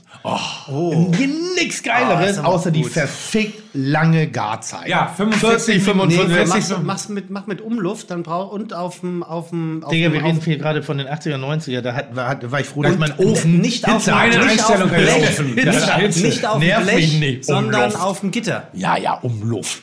Digga, Umluft ist sowas wie. Ich weiß aber genau, was das ist eine fremde Welt in meiner Jugend gewesen. Das gab es damals wirklich. Es gab unser Ofen hat auch eine Einstellung: warm. So, warm oder verbrannt. So, und ich konnte es irgendwie, aber Schlemmerfilet Bordelais liebe ich immer noch. Perfekt. Es ist ein abartiger Umami, Mundwinkel, Speichel. Aber ist es Lebensmittelmüll oder ist es wirklich was Gutes? Also ich sag mal so, die Produktion per se erstmal, es ist frischer Fisch, der wird an Bord filetiert, heutzutage zumindest, weggefroren in Blöcken, gesägt, paniert und dann halt mit diesem, also die weitere Verarbeitung. Du hast dich nie gewundert, es gibt ja keine quadratischen Fische. Ja, du hast recht. Fischstäbchen, wie soll das denn gehen? Das sind Dinger, die werden zusammengefügt, gefroren, gesägt, paniert und dann machst du die Dinge. Aber dieses... Hammer. Und ich habe auch eine Zeit lang versucht, ein Schlemmerfilet, und das mag ich gerne. Ich wollte gerade sagen, es klingt für mich utopisch, das nachzukochen. Weil es ist einfach so eine Chemie. Es funktioniert nicht. Da kriegst du sowas, aber dann fühlt sich das an wie die Côte d'Azur oder wie die Provence. Ja. Aber das willst du nicht. Das soll sich anfühlen wie TK Supermarkt. Wie Iglo. Genau. So, und deshalb dieses Schlemmerfilet Bordelais. Das ist eine gute Zwei. Und es gab dann eine Variante und dann fingen sie an, das ist ja dann, brauchst du einen Spin-off von jedem Scheiß. Und dann haben sie mal die Paprika-Variante gemacht und die, keine Ahnung, mediterranes. Du brauchst nur Bolognese. Du brauchst nur Bolognese und das ist, und das ausgetretene Fett, was dann ist. Und wenn du richtig kacke drauf warst, weil auch solche... Ich habe mir noch immer Reis dazu extra gekauft. Ja, wollte ich gerade fragen, was gab's denn dazu? Kartoffelpüree? Eigentlich isst man das direkt aus der Aluschale. Oder nur den Fisch? Beilagen, irre. Du isst eigentlich nur das Ding direkt vom Fernseher in der Aluschale und ballerst dir das rein. Und mit der Gabel. Und die sind mega genervt. Von dem Geräusch. Weil es super, viel zu heiß ist die ganze Zeit. Aber dann am Ende, in diesen Rinnen von dieser Alufolie, da sind noch so extra Bordelaise-Reste drin. Und die nimmst du nochmal einen kleinen Löffel und ziehst dir die alle nochmal raus. Also ihr habt das natürlich auch für euch alleine gemacht. Ja, klar. Okay. Das ist ein Single. Ja. Das kannst du also unbedingt nicht... Du kannst jetzt keine Frau mit verzaubern unbedingt. Wirklich nicht, das geht. Die kann man nicht dritteln. Und ich muss leider, ich habe noch eins. Kennt ihr die Geschichte? Ich habe mal versucht, das war eins meiner ersten, nein, nicht ersten Dates, da war ich schon so Anfang 20, aber... Also eins deiner ersten Dates? Ein Mädchen, die war wirklich super, die war super hot und war so eine Partybraut auf der Reeperbahn. Ich habe damals aufgelegt im Hamburger Berg, im Lunacy, und die hat irgendwie mit mir ein Date gemacht. Und ich wusste genau, sie wollte Sex, ich wusste aber nicht, wie ich das umsetzen sollte. Weil sie war auf alle Fälle erfahrener, abgebrühter, cooler. Und ich habe gedacht, ich koche erstmal einen Chilihuhn. Und habe dann zu Hause Chili genommen und habe die ganzen Chilischoten aus... Das ist eine echt eklige Porno-Geschichte. Und das ist wieder, so früh morgens. Das ist die Yucca-Palm-Geschichte. Das ist die wahre Geschichte. Das können wir. Und dann habe ich, und das ist eine wahre, dann habe ich habe ich gelesen, irgendwie mir einen Tipp gegeben, du musst mir ganz viel Chili, und mit Öl dieses Huhn ummanteln. Und dann kam sie und wir haben sofort rumgemacht. Das Huhn war in der Pfanne. Wir haben sofort rumgemacht, sofort ausgezogen. Ich dachte, so ist das geil, wenn Leidenschaft da ist. Ich war jung und ich greife ihr und ich sag's, es tut mir leid, weil ich habe es auch schon mal bei Fest und Flauschig erzählt, zwischen die Beine. Und in der Hose. Und sie fängt sofort an zu schreien. Und sie sagt, Alter, ich hatte mir die Hände nicht gewaschen, nachdem ich die kleinen Chilischoten aufgebraten hatte. Es ist eine wahre, ich schwöre, es ist eine wahre Geschichte. Es gab an dem Abend keinen Sex mehr. Wir waren aber dann nach 3 Jahren fast zusammen. 5 Wir waren fast 3 Jahre zusammen. Es hat aber ein paar Wochen gedauert, bis dann wirklich der Kontakt stattfand, den ich mir so erwünscht habe. Und ich muss sagen, also es ist eine Geschichte, wenn wir uns treffen heute, wird immer noch drüber gelacht. Ich kann das mal erzählen. Toll. Weil es war einfach ein Aber das ist doch schön. Ja. Wirklich. Ich muss noch mal kurz auf Ollis Nummer 2 zurückkommen. Ja. Hast du 6 von diesen Plätzchen gegessen? Och, hör auf jetzt. Nein, kennt doch kein Schwein. 3. So, mein Platz 1. Halt euch fest. Warte, ich hab noch eine 2,5, wenn ich das machen darf. Das ist dein Scheiß-Podcast. Kannst du auch. Dankeschön. Endlich mal. Nasi Goreng von Aldi in der Dose. Kombiniert mit Hehler Gewürzketchup. Die 5. Geschmacksrichtung. Das ist einzigartig. Ein Reis-Lummumpamp, den du wirklich nur durch Aufwendung größter Muskelkraft aus dieser dreckigen Dose rausgeholt. Und wirklich, ich hatte einen Hund, ne? Und das sah geiler aus, was der gegessen hat, als was ich gegessen habe. Der Geruch. Das haben die irgendwann eingestellt. Das gibt's nicht mehr. Gibt's nicht mehr? Ich hab's so lange nicht mehr gegessen. Und das habe ich früher. Es war abartig. Es war auch eigentlich nur gelber Reis mit Curry-Geschmack und so ein bisschen Gemüse und so altes Hähnchen drin. Das hat echt scheiße geschmeckt. Und du musstest wirklich dieses Öffnen und dieses Zerbröseln, dieses körnigen, gepressten Reises, also damit da irgendwie sowas wie eine gabelfähige Masse draus wird, das war anstrengend. Das hat richtig Kraft gekostet. Und wie gesagt, ich bin ein Fan des Hehler Gewürzketchups in der normalen Variante, respektive Curry. Scharf nicht so gerne, das ist mir dann auch zu scharf, weil das funktioniert zu allem. Und ich bin das habe ich massenweise gegessen. Würde ich heute nicht mehr ansatzweise in die Hände nehmen. Weil das war wirklich aber ein sättigender Geschmack. Aber warum ist das nicht deine 1? Warum ist das eine 2,5? Na, weil meine 1 ist altbekannt. Ach so, gut, dann kommt jetzt erst nochmal Olli. Ja, meine 1 ist von der gleichen Firma. Es tut mir ja schrecklich leid, dass ich eben die Plätze gesagt habe, aber die, wie hießen die nochmal? Baguettes, diese... Bistro-Baguettes. Und welche Geschmacksrichtung? Hawaii. Echt? Hawaii. Man muss dazu sagen... Hawaii kommt wieder. Ich sage euch, das kriegt eine ganz generell, große Nummer. Krok wieder in Hamburg, im Stellinger Weg, im besten Krok von Stellinger Weg in Eimsbüttel. der hat, es ist scheißegal, welchen Belag du nimmst, die Knoblauchsoße und der Krautsalat dominiert alles. Du kannst ja da auch mal sagen, mach mir 2 Scheiben Honigbrot darauf. Es ist egal, weil es ist einfach so lecker. Ja, aber wirklich, ganz kurz, Sebastian. Olli oder Tim, könnt ihr mir Krog erklären? Das ist doch nichts. Wer braucht Krog? Ich weiß auch nicht. Krog, was soll das? Das ist super. Baguette. Aber ist geil. Das ist ein Weißbrot mit Salat. Ja, und was ein Tramezzini, ein Sandwich, was ist das? Das ist doch dasselbe. Na, aber ein Krog ist, das ist Geschichte. Gibt's in München nicht. Du bist kein Kultur. Hamburger, ne? Frankfurter. Frankfurter. Da gibt's das. Obwohl, ich bin seit 2006 hier, ich bin schon Hamburger jetzt. Frankfurter Creme Brûlée. Frankfurter Applaus. Ja, Creme Brûlée. Nee, aber Krog ist ganz wichtig. Lustigerweise habe ich damals verstanden, ich habe eine Geschichte mit Crocs, also ich bin immer der Bananenfreund gewesen, also gerne mit einer Kombination aus Frucht und salzig, Kochschinken, Käse und Banane. Und da habe ich erstmal verstanden, wie ja so die Welt von Lebensmitteln wirklich funktioniert. Ich kannte dänische Remoulade nur in Dänemark.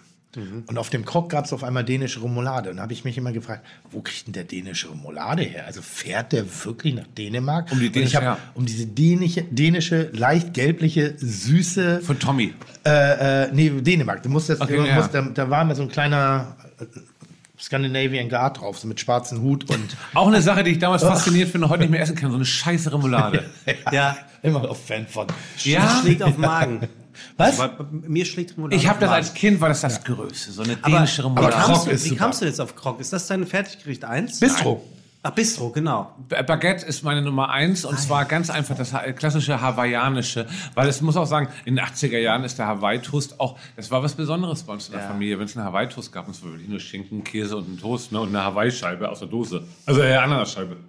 Und dann irgendwann Krog, das ist auch eine norddeutsche Sache, ich habe es gesehen in München oder in ganz vielen Bundesländern gibt es das gar nicht in Deutschland. Mhm. Was? Krog. Was? Nö. Ich dachte, das ist kulinarische Kulturgeschichte. Es gibt in München nicht einen Krogladen. Ich habe damals mit 2 Münchnerinnen zusammen. Kannst du dir im Bio-Wagen mit dem Krog? Ich rieche Geld.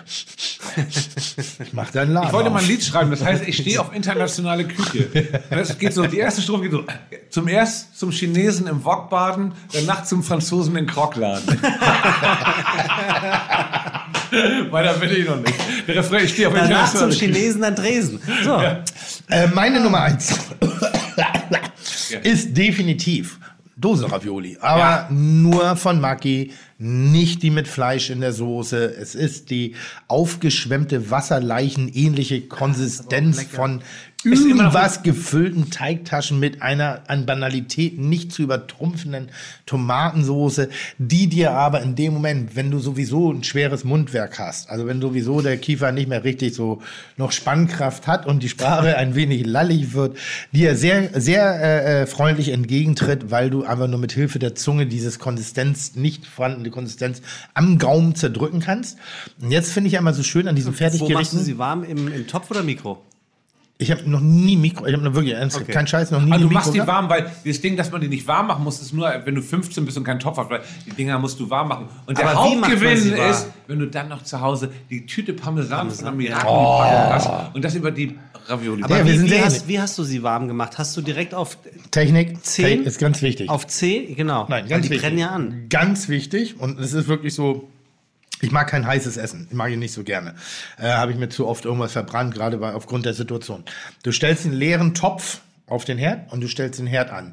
So, damals war es Elektroherd, das hat eine Zeit lang gedauert, bis der dann eben, wie gesagt, auch seine Temperatur hatte. In der Zwischenzeit nimmst du dann deinen Dosenöffner, öffnest diese Dosenravioli, dann wartest auf den richtigen Zeitpunkt, das sieht man ein bisschen, gießt diese Dosenravioli in den heißen Topf rein, ein bisschen Abstand nehmen, weil die Soße explosionsartig nach vorne blubbert und du Gefahr läufst, hässliche Verbrennung im Gesicht zu erleiden. Dann nimmst du den Topf vom Herd runter, stellst den Herd wieder aus, rührst zweimal um die extrem übertriebene Hitze am Topfboden insgesamt in die Soße zu treiben. Und die Hitze darf jetzt auf zärtlichste Art und Weise die Teigummantelung des raffinierten Fleischproduktes, was sich ja angeblich da drin befindet, das darf leicht anwärmen. So, und jetzt kommst du mit deinem Parmesankäse, bei mir war es Scheiblettenkäse. Oh. Gezupfter Scheiblettenkäse, um eine zusätzliche Sättigung zu erreichen. Man muss an der Stelle schon sagen, du bist an alle deine Fertiggerichte schon sehr kulinarisch und mit nee, ich wollte schnelle Sättigung. Ich habe keine Beilagen gekocht. Findest du nicht, Olli, dass er schon relativ kocharroganzmäßig rangeht an diese Fertiggerichte? Ein paar kleine Tricks hat er schon dabei. Ja, aber man muss aber sagen, wenn du jung bist als Kind, du hast ja keine anderen Möglichkeiten, außer zu tricksen. Du wolltest satt werden und ein bisschen Abwechslung. Mehr ging nicht. Ich habe mal ein Mädchen, da war ich auch noch relativ jung, in der WG, und ich koche für dich, und ich habe Putengeschnetzeltes gemacht, und ich wusste immer nicht, wie man eine Soße macht, von reduzieren und so, war noch überhaupt keine Ahnung bei mir. Ich musste die Soße, also ich muss eine Sache sagen, Max Strohe, der ja ein gemeinsamer Freund von uns beiden ist, der war neulich zu Besuch bei mir, und ich liebe das ja, wenn, und das darf man gar nicht sagen, weil es peinlich ist, und keiner warum, aber wenn du einen Freund hast, der ist Koch, und der kocht in deiner Küche, das findest du einfach geil. Du freust dich darüber. Mhm. Weil es ist nun mal so, genauso wie der Koch sich vielleicht freut, wenn er ein Kombi-Musiker ist und ein Konzert. So ist es nun mal, du freust dich, wenn jemand was richtig beherrscht. Muss ich an der Stelle sagen, eigentlich wollten wir gestern aufzeichnen, dann wäre nicht die Peking-Ente, und damit möchte ich nicht die Peking-Ente schlecht machen. Die war gut. Max wäre gekommen und hätte für euch beide was gekocht, für dich was mit Mett und für dich diesen Fisch, den du so gerne magst. Die Langostine. Nee, das andere hier. Bordelaise. Nee. So hört sich irgendwie sehr hochtrabend an. Nicht Steinbutt, sondern Kaisergranat. Ne, meine ich doch, Langostine. Okay, nein, so. Aber jetzt ist es Mittwoch geworden. Insofern gut, dass du sagst, ich soll egal, weil Max Strohe hat ja schon für mich gekocht. Max erzählen. Also wir haben beide Töchter im gleichen Alter, kann man gut sagen, im gleichen Alter. Wir hängen ab zu Hause, und es gab natürlich Spaghetti Bolognese. Und er macht die Soße, und ich freue mich diebisch drauf. Und er macht meinen Schrank auf mit allem, was er findet. Sojasauce, Butter, also im Kühlschrank, alles. Schmeißt da alles rein. Ich denke, es wird unmöglich gut. Und es war, das wollte ich ihm gar nicht so sagen, die beste Bolognese-Soße, die ich je gegessen habe. Er hat die reduziert, er hat... Also, und vor allem habe ich erst, und das muss man sagen, ich bin ja 46 Jahre alt, ich hatte das mit dem Reduzieren nie so richtig verstanden. Und Max hat mir das zum ersten Mal wirklich gezeigt, weil dass der Geschmack wirklich aus der Reduktion kommt. Erklär mal die Reduktion. Die Reduktion ist einfach, du verkochst einfach das, dass du noch die Bestandteile... was ist denn los mit euch? Olli hinten raus erzählt die beste Bolognese der Welt. Ich bin eine Gottfaser auf Bolognese. Du hast mir noch nie gekocht, ich habe eine geile Küche. So wie du nicht das Karamark-Hähnchen für mich bislang gekocht hast. Also das ist, großen so. Weißt du was? Weißt du, was Olli macht, während die Bollo kocht? Hä? Da spielt er schön Billard im Eingangsbereich. Ja, ich habe einen Billardtisch, aber egal. Das schon wieder voll scheiße. Aber nochmal mit der Reduktion. Ich wollte nur einmal ganz kurz klarstellen, Gottfaser auf Bolognese in Deutschland bin immer noch ich. Wirklich? Ja, aber er hat eine Bolognese gemacht, die so, und das ist halt... Ich befürchte, das ist mein Rezept. Die Konsistenz einer Soße, dass die Soße sich wirklich um die Nudeln mantelt. Sebastian, dass die Soße nicht irgendwie so wässrig, wo du siehst, das ist so Tomate, das ist so Wasser, sondern dass die eine Einheit bildet, die Soße. Ja, das und dass dieses, auch. Ja, sorry, ich bin halt nicht so der Megakoch, weil ich auch viel bekocht wurde. Aber das war so unglaublich. Und dann haut er da Sojasauce rein. Ich bin doch nie im Leben Schmecker. Man sagt doch, wieso ist doch hier das und das mit drin? Das reduzieren wir hier. Das ist geil. Das ist noch ein bisschen Geschmacksträger. Und er hatte vollkommen recht. Es war eine unglaubliche Bolognese. Boah, Alter, wenn ich mal einen Freund bei mir zu Hause habe, der mir was von Geschmacksträger erzählt, dann hau ich ihm direkt an die Schnauze. Habe ich ihm auch nicht gesagt, weil ich Angst hatte, auf die Fresse zu kriegen. Mach du doch mal eine Spaghetti Bordelaise. Das ist vielleicht eine Marktlücke. Eine was? Spaghetti Bordelaise. Das ist bei Bolognese, nicht Bolognese. Ey, du schaffst es aber auch wirklich, jedes Gespräch im Keime zu ersticken. Ja, natürlich, wir müssen ja auch zum Ende kommen. So, den Eindruck hatte ich auch gerade. Max Strohe. Von mir auch. Was war deine Top 5? Ach, Platz 1 war bei mir die... Nee, ich meine deine Variante. Damit wir jetzt mal wirklich gute Unterhaltung liefern können. Wie meine Top 5? Wir hatten doch erst, du warst die Top 5 der besten Fertiggerichte und deine war... Die Gerichte, und dann machen wir einen schnellen, so ein Fast-Forward, so wie früher Dieter Thomas Heck. Die Gerichte, die am zweiten Tag besser schmecken, wenn man sie nochmal aufnimmt. Ja, genau. Ja. Na, dazu gehört natürlich eine Bolognese, die schmeckt immer besser am zweiten Tag.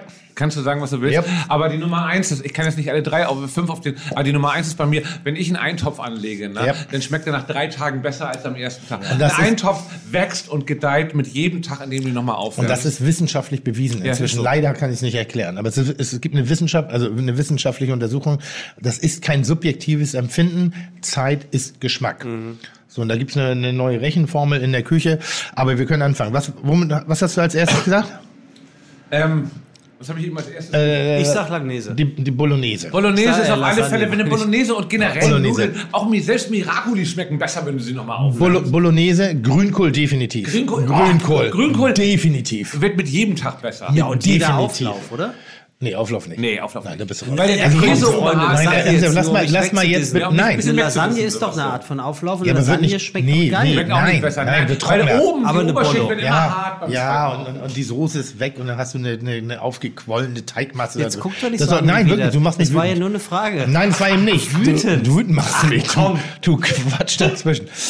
Grünkohl-Eintöpfe, definitiv. Jede Form von Eintopf. Deshalb muss ich aber ein Gericht, was wirklich spektakulärer wird und immer schöner, Steckrübeneintopf.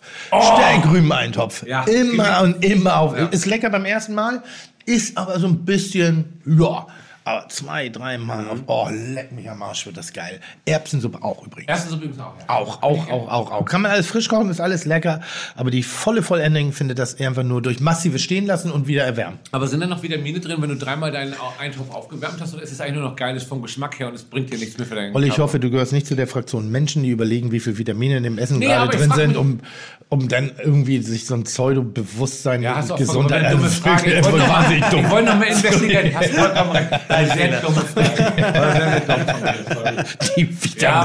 Frage. Oh, kann ich nicht essen, nicht genug Vitamine drin. Gehe ich zur Apotheke und kaufe mir welche. Aber das sind so die Sachen, die auch man kann sagen, eine Nudelfanne schmeckt besser beim Aufmachen, aber ohne Käse und alles, was überbacken ist. Macht die das mal. Macht auch keinen Sinn. Also das ist wirklich totaler Blödsinn. Was jetzt? Nochmal aufgebackene Aufläufe, also wieder aufgewärmte Aufläufe. Außer wenn du dann ich spreche das noch mit dem Penis umrührst, dann schmeckt das vielleicht nochmal. Wenn du es mit dem Penis nochmal umrührst, dann schmeckt das nochmal flüssiger. Okay, so, Zeit jetzt aufzuhören. Das war das Startzeichen, diese Sendung langsam mal zu verabschieden. Das war eine ganz große Freude, heute hier zu sein. Sagen, sehr schön. Sehr schönes Wellenbad sozusagen heute. Ja, mit allem möglichen drin. Ich wollte noch mal ganz kurz sagen, weil ich einen der erfolgreichsten Podcasts Deutschland mache, gehe ich nie zu einem Podcast. Ist es so? Es ist wirklich so. Aber zu dir komme ich jederzeit, weil ich einfach dann auch sehr glücklich bin. Und ich weiß, das klingt immer abgefuckt, wenn man auf ins Mikro was sagt. Aber ich finde es nach all den Jahren...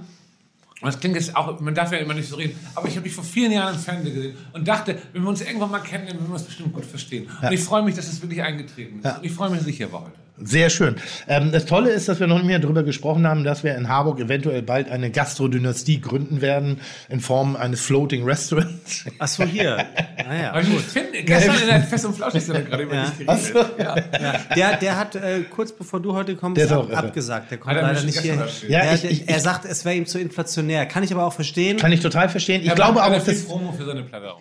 Finn Kliemann ist ein Supermann, der vor allem echt mal alle neue Impulse bringt und zeigt, dass nicht YouTuber alles Idioten sind, die nur über sich selbst reden, sondern auch wirklich Sachen machen. Das muss man dem lassen. Der war für mich der erste... Hängt jetzt ein bisschen gerade mit der Geschichte, dass er einen Film über sich selber gedreht hat. Nee, ich muss sagen, dass Finn der erste war... Das auch machen. Natürlich. Als ich dieses Hausboot von Gunter Gabriel angeboten bekommen habe, der gestorben ist und ich hatte die Möglichkeit, da gab es für mich nur eine Möglichkeit, entweder mit Finn Kliemann oder ich mache es nicht, weil der auch verrückt ist, 15 Jahre jünger als ich, eine Energie habe, die ich nicht habe. Und weil ich finde, der hat mir als erster bewiesen, dass du als YouTuber, der sich nur selbst darstellt, doch eine Message haben kannst, eine Haltung haben kannst. Und das haben vorher keine anderen YouTuber für mich geschafft. Und deswegen war das definitiv. Also auch nochmal, wenn ich sowas sage, wie wir wären nie beste Freunde, heißt das nicht, dass ich den nicht mag. Oder ich glaube einfach nur, da gibt es trotzdem noch irgendwelche, wie sagt man, Verbindungen miteinander? Nee, so bestimmte Schnittpunkte, die sich eben nicht überschneiden. Also wo eben einfach keine Schnittmenge da ist. Und die aber schon ein bisschen wichtig dafür sind, dass der Stitch da ist. Das ist ja so, ich habe lustigerweise die meisten meiner Freunde, und vielleicht bereue ich die Sätze gerade, die ich gesagt habe, in 3-4 Jahren, fand ich am Anfang immer scheiße. Geht mir nicht anders. Ich war zum ersten Mal mit T. Ullmann übrigens zusammen, bei dir in der Bullerei zur Sommerparty, als Flo Mega und so gespielt haben. Da haben wir uns auch kurz unterhalten. Und dann habe ich einen Nerven zusammengekriegt. An dem Tag. Und habe gesagt, was für eine scheiß Party. Man kriegt hier nicht einen Drink, weil die ganze Bar die ganze Zeit voll mit Arschlöchern ist. Und bin gegangen und Tees, was total peinlich. Aber so ist es halt manchmal. Es war sehr, sehr, sehr schön. Ja. Es hat sich gelohnt, ein Jahr lang zu bitten und zu betteln. Musst du gar nicht. War mir eine große Freude. Vielen Dank, Sebastian. Vielen Dank, Tim, dass ich hier sein durfte. Grüße an deine Familie und vor allen Dingen, kommst du mal wieder zurück nach Hamburg oder bleibst du jetzt in Berlin? Das ist jetzt am Ende dieser Sendung nochmal ein schweres Thema, weil ich bin überfällig, Berlin zu verlassen. Ich denke auch. Ja. Ich bin da nicht mehr glücklich. Aber ich will auch nicht so ein Typ sein, der ist so diss, weil ich lebe seit 15 Jahren. Das geht nicht ums Dissen. Es geht darum, dass ich jetzt so merke, wo ich so auf die 50 zugehe, das ist nicht meine Heimat. Ja. Und das ist einfach auch eine Armada an zugezogenen Menschen mit ihren Kindern geben, die da in einem aufgewachsenen Fake-System aufwachsen, was mir einfach nicht real genug ist, wenn du Hamburger bist und eigentlich weißt, wo der herkommt. Mhm.